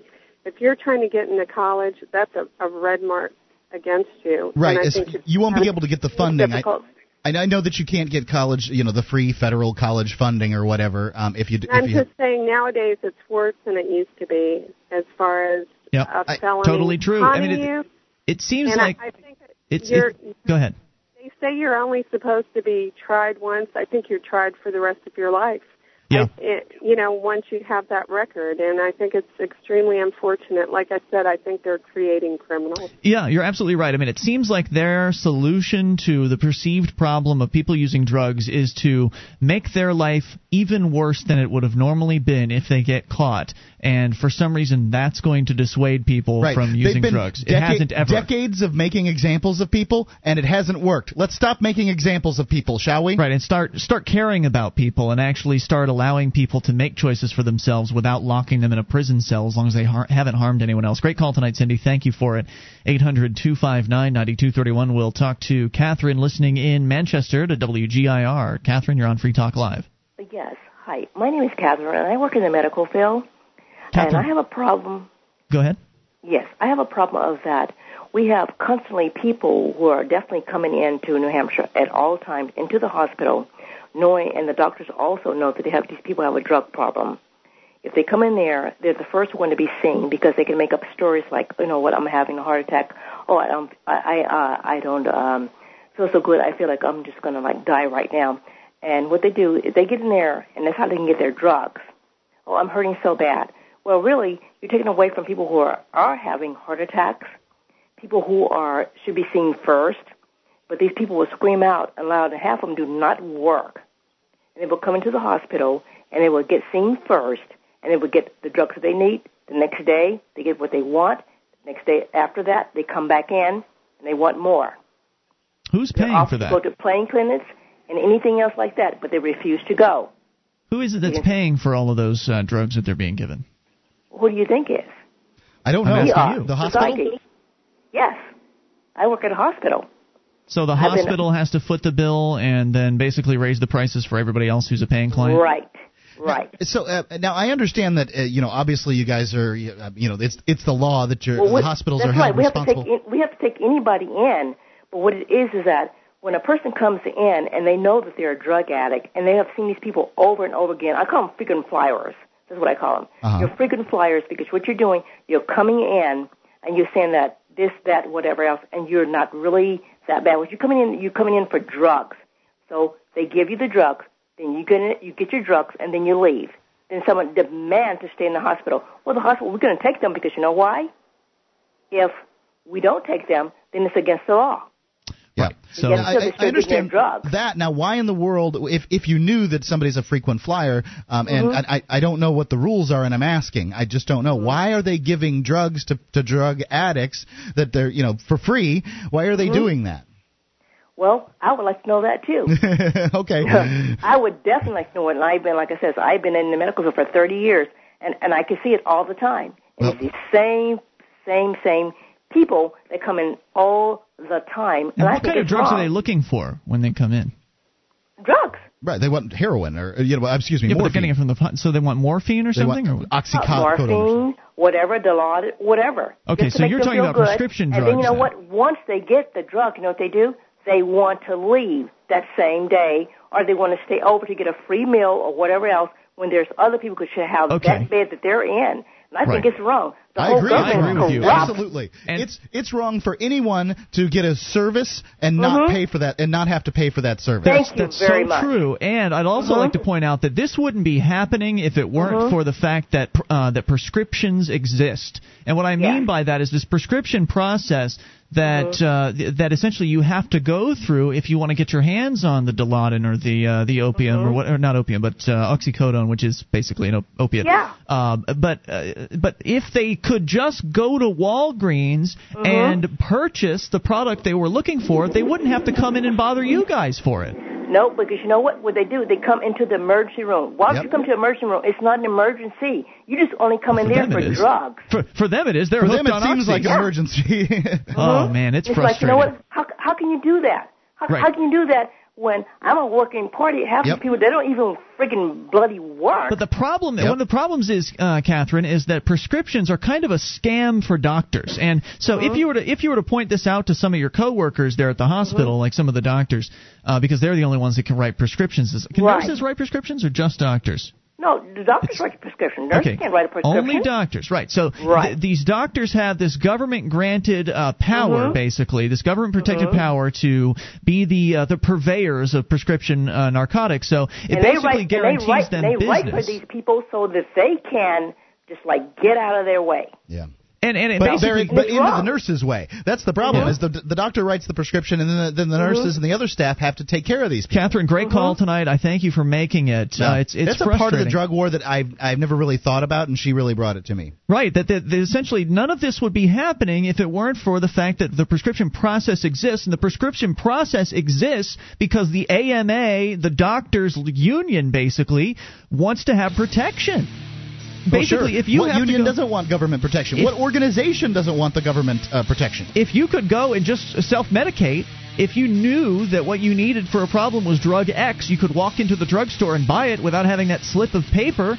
That would mean the doctors wouldn't have your guaranteed business. So it's going to be very difficult to end the prescription process. But if the prescription process were ended, then Catherine's story wouldn't be happening. Those drug users could just go and buy their drugs.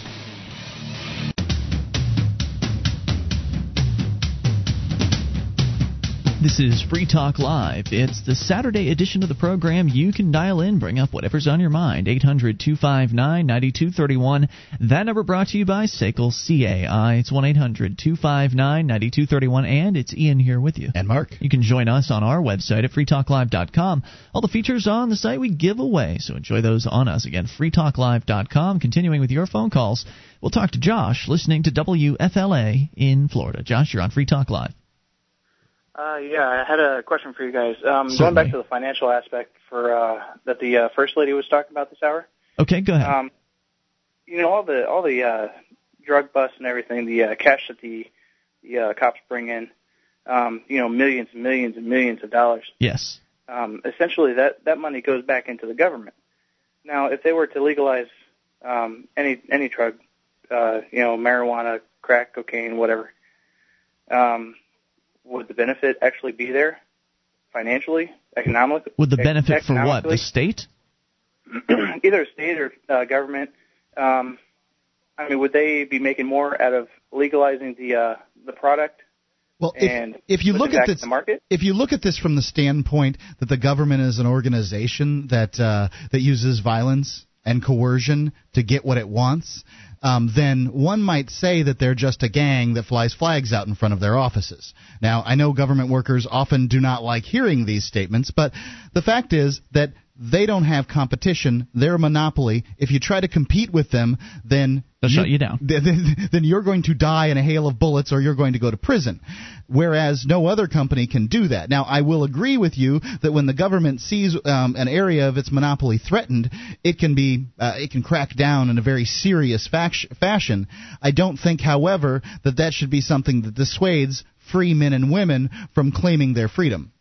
so is this possibly a, a another reason or another factor why they're not Sure. um, legalizing drugs? Absolutely. They, like they could not they could not make as much money. Absolutely. Well, some people have said they would make more off of taxing the drugs. However, it's it's a distraction because it's that's only a, persuasive point to the politicians, right?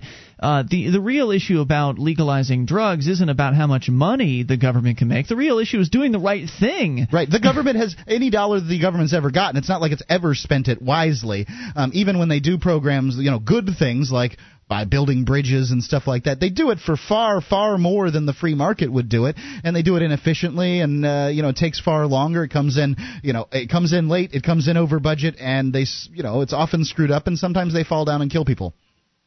Well, of course, when you're paying two hundred dollars for a toilet seat. Yep. Very good, Josh. Any other thoughts? Nope. Thanks for the That's it. call, Thanks, dude. guys. Appreciate hearing from you. 800 259 9231. Whether it's true or not, And it may be true that the government, if it taxed marijuana and taxed cocaine and all those other drugs, that it might make more money. That may be true. But that's not going to, even that point is not going to be very persuasive to the current bureaucrats that are enforcing the war on drugs. The people that are right in because the it would make it in different uh, in a different fashion. Likely, what um, you know, some law enforcement officers hear is that you're not going to be needed any longer. Yeah. Because a lot of law enforcement officers, especially ones that work in the Vice Squad, realize that their whole job is centered around busting people for drugs. Correct. People that haven't necessarily, um, you know, in, in possessing the drugs, haven't hurt anyone. Right, now, they likely don't- they've hurt people in the process because some drug drug uh, dealers are very dangerous men. However, d- there's always a role for dangerous men. and they're dangerous cops that are doing awful things too. Uh, but so that won't be persuasive to those cops. The cops don't care about the general financial strength of the government organization. The cops only care about how much financing their section of the government organization is getting. And if the dr- drugs were to be legalized and taxed, then that would still mean that the vice squad would be going away pretty much, and so therefore that funding would be gone, and so therefore you're right, Mark, they might cut jobs. And that means that those cops and those people, those government bureaucrats, the jailers, the people that are running the prisons that are That getting hope to be cops in the future in a lot of cases. Yep, and the the jails, of course, are uh, continuing to be built to house drug users. I mean, we have one of the largest percentages of of our population incarcerated. No, no, not one of the largest percentages. It's the if you largest. talk about people in prison, we have the largest percentage of people in the United States in prison that the world has ever seen. And most of them are non-violent. Unless you count like North Vietnam or, or uh, excuse me, North uh, Korea or something like that, where the whole country's a prison, but that's not really fair. Most of those people are non-violent offenders. They are individuals. A lot of them are drug users, people who never harmed another person, but they're sitting there rotting in a jail cell. But that person sitting in that cell means that that jail is getting another 20, 30, 40, some cases more than that, thousand dollars per year to keep that person food uh, fed and, and housed and, and all of the other things that they have to do at the jail. So it means money for these bureaucrats, and that's why that you'll never, you'll very rarely see cops coming out in favor of ending the war on drugs. There are a few of them. There are some very courageous cops out there who have stepped out uh, behind the thin blue line and have began, uh, begun I've speaking talked to out. plenty of correctional officers that think it was a good think, think it's a good idea to legalize certainly marijuana. I've had one of them even say, "I think you guys should get a joint every day." just to chill you out in the in the big house, right? Yeah. So, so it's just not persuasive to them. And so, coming at it from a well, the government could make more money perspective, I think while it might be persuasive to some politicians, is really not going to get you very far. It's a moral issue. It's a moral issue of doing what's right and letting people be free to make their own choices and, by proxy, make their own mistakes and suffer those consequences. Well, uh, that and it's a moral issue of not forcing me to pay for someone else's drug There's habit. that, too. That's uh, you know I find reprehensible. Um, you know I I don't do drugs. My wife uh, my wife is a drug treatment counselor, uh, trained in being one. Now she's a stay at home mom, and y- you know I find it reprehensible that a my family's threatened by the drug um, the drug laws laws that exist because it, they you know they they incentivize people to break into my house and steal my stuff, and b that. uh, You know that um, I, I, I forgot which one I, I was I uh, was saying. I don't know where you're going either. Let's talk to Brian. He's on the line in Colorado. You're on Free Talk Live. Hello, Brian. Yes, sir. Hey, what's on your mind tonight? I was uh, driving north in New Mexico last week, uh, within a hundred miles from the border of Mexico, which uh, I've understood is uh, called a uh, constitutional free zone, there, and and in which uh, the Constitution is enforced much less stringently for uh, authorities acting under color of law. We don't need that thing anyway. but um, I got funneled right into a uh, border uh, patrol checkpoint um, that's got border patrol, homeland security guys there. One of the ones um, that's inside the country. yes, I'm uh, well inside the country, Mm-hmm. and uh, they established that I was a U.S. citizen, and then uh, one of them says, "Where are you coming from, and where are you going?" and another one uh, goes behind uh, my car with a, a dog, which immediately signaled a hit. And I was told, uh, you know, uh, drive over there, and I did. And he goes, uh, "Can I search your car?" I said, "No." And he goes, "Well, there's been a hit uh, uh, from a dog signal, and uh, therefore um, they they've got probable cause to search my car, Oh, and geez. so I uh, told them that I, I didn't think they did. That, and I cited several cases. Uh, Mapp versus Ohio, Chimel versus Yeah, California. most, people, most people versus- can't do that on the Yeah, side of the they, road. they How'd don't care about that either, even even if you can do it. Yeah. But go ahead. How did that And, go uh, for you? So I, I objected timely, and uh, um, you know, I, I'll tell you what. I'll let you. Pl- So I'll let you tell the story here in a moment. Uh, the music can intimidate people. 800-259-9231. We'll continue that story. Uh, find out what happened at the border patrol checkpoint and talk to you about whatever you want. This is Free Talk Live. With your help, we can spread the message of liberty around the world. Consider becoming a Free Talk Live amplifier for just $3 a month now at amp.freetalklive.com. If you can't afford it, keep enjoying us for free. If you can spare the three, visit amp.freetalklive.com.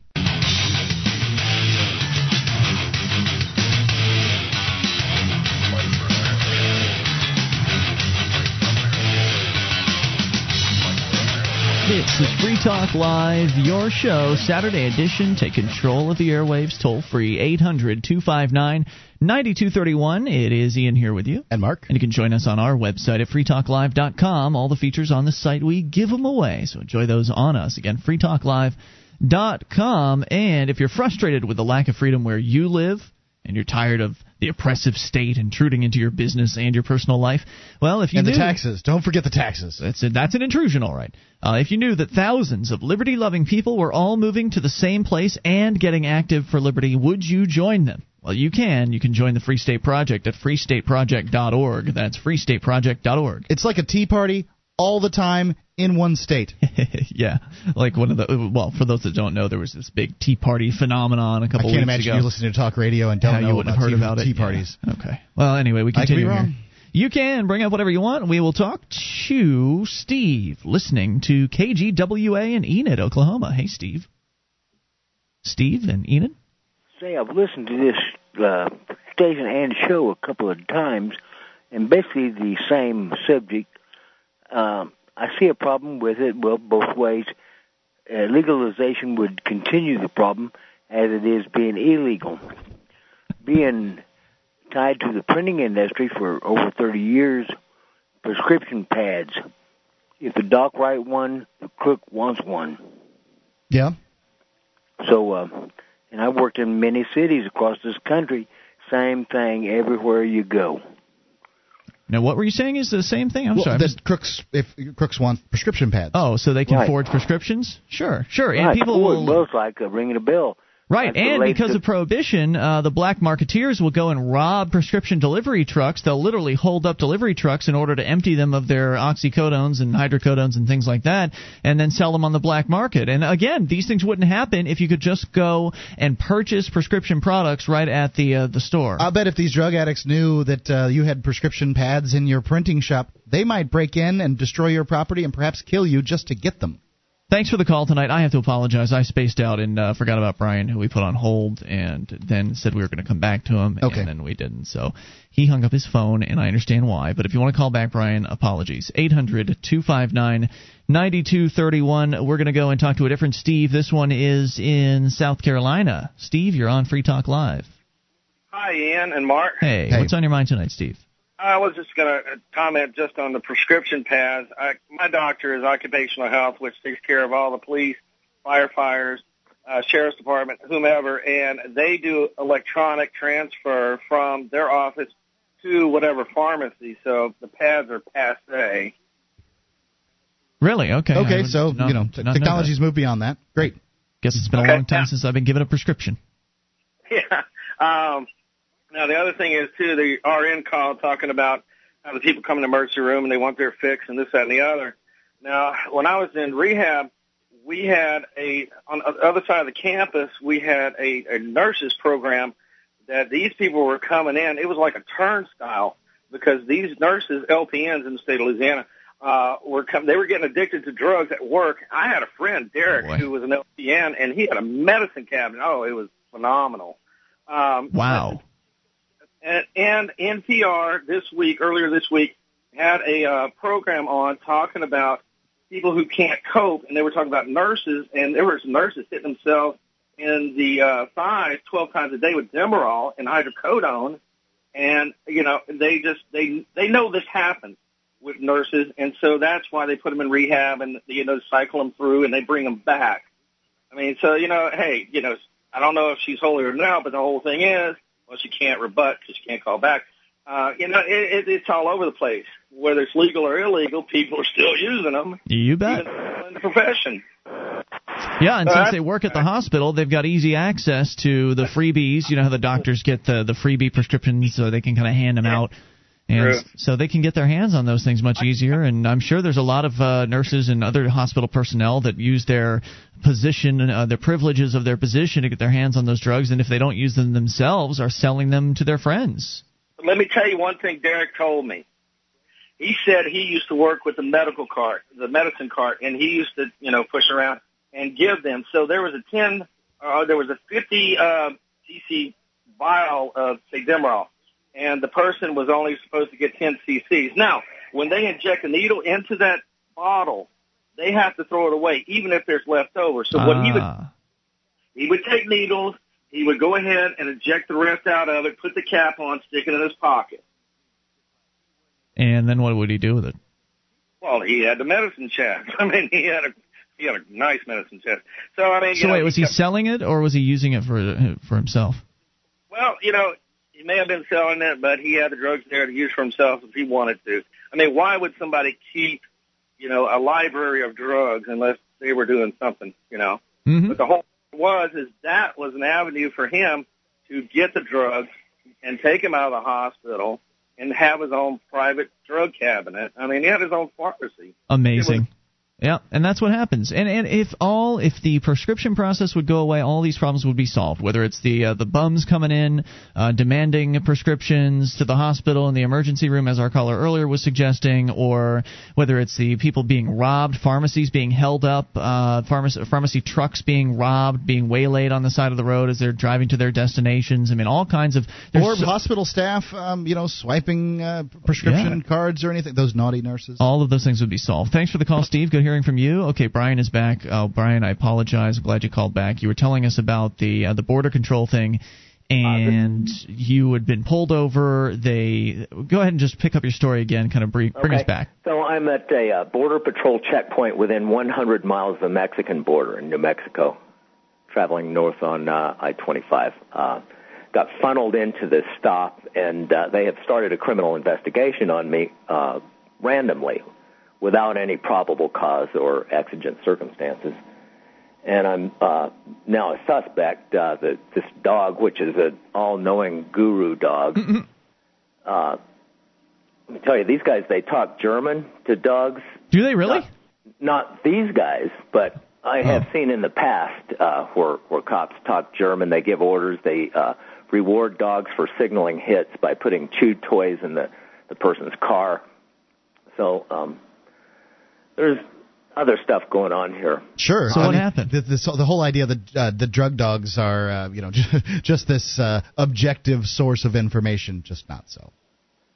Yeah, they're uh, they're cops, is what they are. Well, they're they're controlled by people who want to look in your car. And Yeah, they're trained are. by people who want to look in your car and don't really care about the Fourth Amendment that much. So what what ended up happening? I mean, they they began investigating. Well, I uh, um, objected and uh, demanded rights, cited uh, about five or six different uh, Fourth Amendment cases as they pertain to automotive right. uh, constitutional law, and um, that didn't stop my. Uh, Hmm. I got detained, and uh, Had they pulled you out of the car at this and this got a warrant though. Did they pull they did they pull you out of your car? Or were you sitting in there? No, they let me sit in my car, and they told me that uh, they could pull me out if they had probable cause. But uh, what they decided to do was go and get a warrant from a, a federal magistrate in Las Cruces. How long did that take? Oh, let's see. That's about two and a half hours. I was still there. Now, how is I it that they can detain you on the side of the road while they go get a warrant? I mean, aren't you How a free they'll person? shoot you if you try to I'm leave? just, I'm just wondering. I mean, from a legal standpoint, aren't you a free man? Well, You haven't been what arrested, they said right? Was, uh, what they said was, you are free to go, but your car is being detained. Oh, And- that's nice. Well, uh, also, maybe, uh, maybe they and could ch- charge your car with possession then, if you had something in it. Yeah.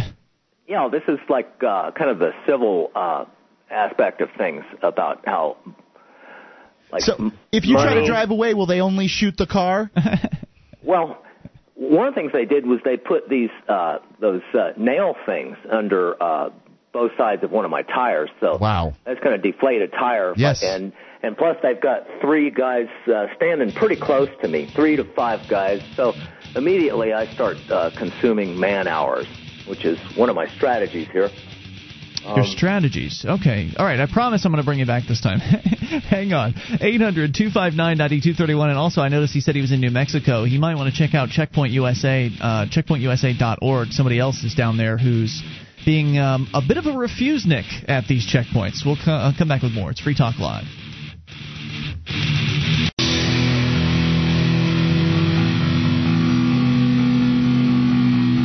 Free Talk Live. Only moments remain. Going to try to sneak your call in, but I'm not going to give you the number because the lines are loaded up. It is Ian joining you. And Mark. And you can join us online at freetalklive.com. All the features, we give them away. And if you like the show and you want to help support Free Talk Live, become an amplifier for as little as three bucks a month. We take that money and reinvest it into the show, getting on more radio stations around the country, uh, bringing more internet listeners on board, and helping expose new people to the ideas of freedom.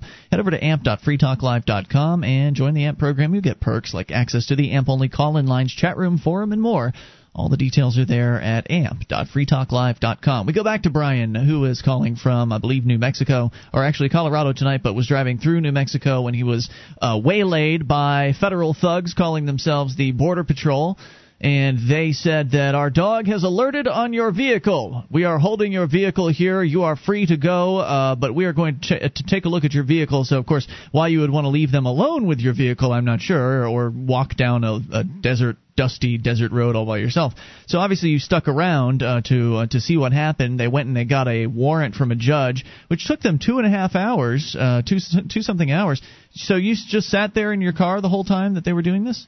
Well, I I got out and there was a uh, uh, a little outhouse I had there that I, I used a couple times, and uh, oh, I got uh, I opened the trunk, and you know he looked in it from a distance, so he could obviously see, you know, that. Now I wanted him to see that, you know, there was no bales or bodies or or anything Mhm. like that, and and uh, you know, I told these guys three or four times, there's no warrant that's on its way back, and uh, I said that the the fourth time they all laughed at me because the guy, the captain, was getting out of his car and handed me a, a warrant signed by a magistrate, and uh, the joke was on me.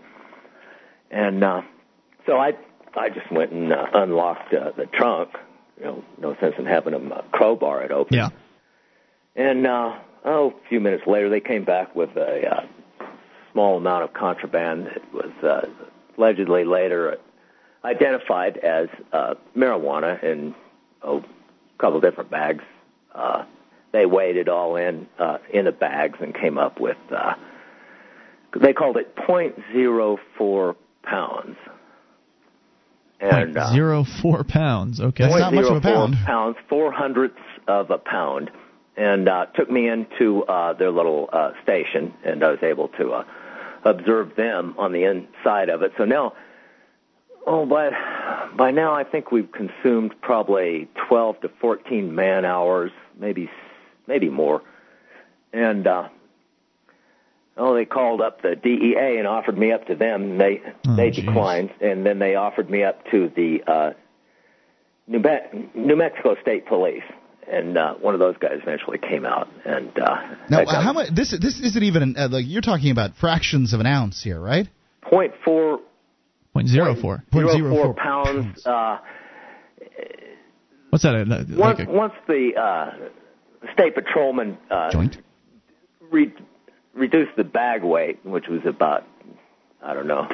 He called it under an ounce. He cited me for my pipe and for some alleged point zero four pounds is about uh, two to three quarter bags. Is that I'll what you would take say? your word for it. Yeah. Um, anyway, and uh, one of the substances they had to, uh, they thought was might be heroin, so they uh, they they did about three different tests on it, and uh, you know, I just didn't cooperate at all with. I wasn't going to answer any questions to, to speed them up. I wasn't going to. Uh, um, open my car up to them so that I could I could uh, get on the road faster and avoid uh, you know, the captain having to drive two hours to get a warrant. Um, and uh, So what happened? Did they charge you? Did the the- charge you? I beg your pardon. Did the state guys charge you? Oh yes, uh, I, I got cited and uh, sent on my way, so I didn't have to pay any bail or uh, anything, but uh, And the charge was a misdemeanor? or- possession of marijuana and possession of paraphernalia, two two misdemeanors, Got it. and uh, and I got to go on my way, and uh, but my uh, impression was that they they just can't do that. It lacks probable cause and exigent circumstances. He started, I'd love started- to see you take he it to started court. a drug investigation uh, with this dog uh, before having any probable cause at all. Yeah, that's just what Right. they do. And and the the, the other fact that these roving uh, patrols are supposed to be catching uh, you know I- illegal immigrants, but in fact they're catching Americans with drugs. Drugs. Just goes to show that that dog did not alert on a Mexican in your trunk. It goes back to what Dave was talking about in the first hour of the show, pointing out how all the searches at the airports, and this is also a s another searching process that's going on, is really more about catching people with contraband than it is catching uh, criminal, and you know, criminals there's or new terrorists. co- every year Congress gets in session. There's new contraband, new things that free people aren't allowed to possess. So, more, so more you're looking. products for the law enforcement growth industry. Yes. I hope that you do something as far as challenging this is concerned because most people, if they get into your situation, they're just going to pay the fine or they're going to go and do whatever they need to do, the community service or the probation, and they just want to get it over with and, and move past it. But I think you're right. I think that they're operating on some false pretenses and obviously they're breaking their ru- own rules. However, whether you can get them to hold their own feet to the fire on that remains to be seen. Here's what I'd recommend uh, get in touch with Terry over at Checkpoint USA. Are you familiar with that site?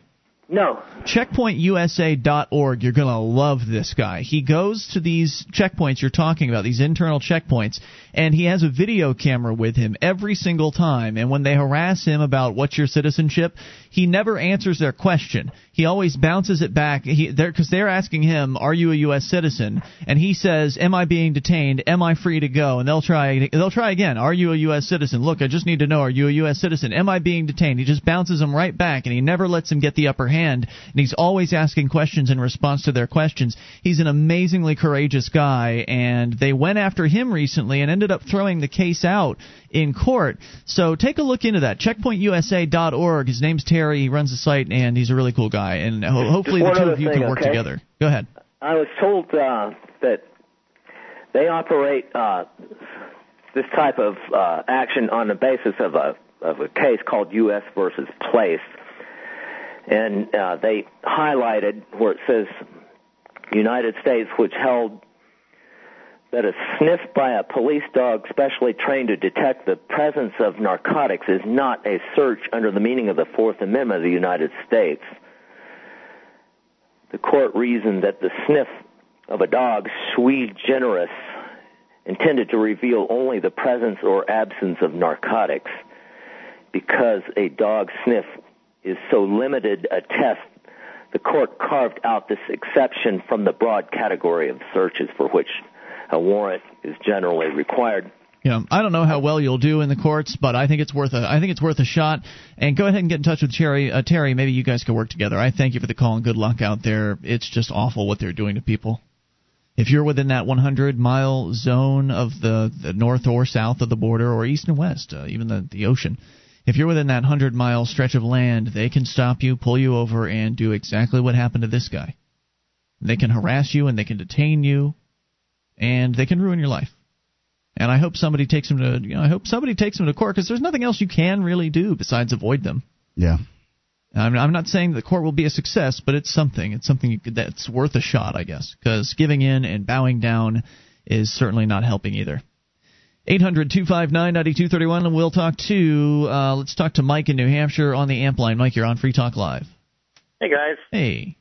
I just wanted to um, remind all your listeners, or any of those who are interested, who are enjoying their weekend, that Sam from Obscured Truth Network is still in jail for uh, video recording in a public lobby when the court security officer could not provide any legal uh, reason for him not to. And he's still on hunger strike, and you can, if you'd like, you can send him a letter for free at mail to jail. That's mail-to-jail.com.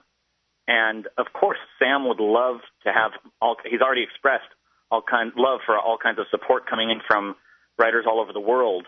But also, I, he thinks, and I agree, that the jailers themselves have changed their uh, behavior because they realized how, that they're being watched. So the more letters that go through the jailers to Sam, the better. That's great. People can go to your website, mail-2-jail.com, and they can email our friend and co-host Sam, who is still sitting in jail now, coming up on his full second week uh, in jail, and it's making a big difference when you've got next to nothing to do all day uh, except play spades with the uh, the other the other inmates. Having something to read is uh, is pretty nice to, to have. And I, I thank you, Mike. We're short on time, but thank you for the call tonight. Let's get quickly to Adam in Georgia. You're on Free Talk Live. Adam, you got uh, the last 20 seconds. Go. Yes, um, I was just calling about the uh, current the swine flu outbreak that's going on. Yeah, what's all that about? I, I, I heard it was a swine blue, swine, swine uh, avian people flu. Go quickly with your thoughts. Yeah, um, well, I just uh, let's see. On the 23rd of this month, I saw an article posted on CNN.com um, where the Army stated that three vials of a virus sample were missing so from possibly started by the government. Who knows? I thank you for the call. We're out of time for tonight. Back tomorrow, not tomorrow, Monday night. Online in the meantime at freetalklive.com. Enjoy your weekend.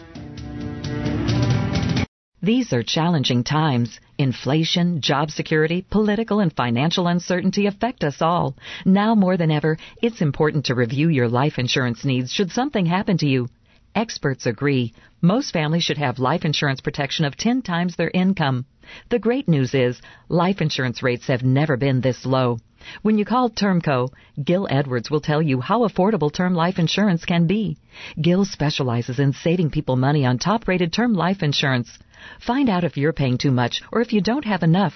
Ask about the new return of premium plans, which return your entire premium back to you after 20 or 30 years, tax free, guaranteed. Your family's protected either way. Get the best coverage with Termco at the lowest possible rate. Call Termco for a free no obligation quote. Call 800 493 7712. 800 493 7712. That's 800 493 7712.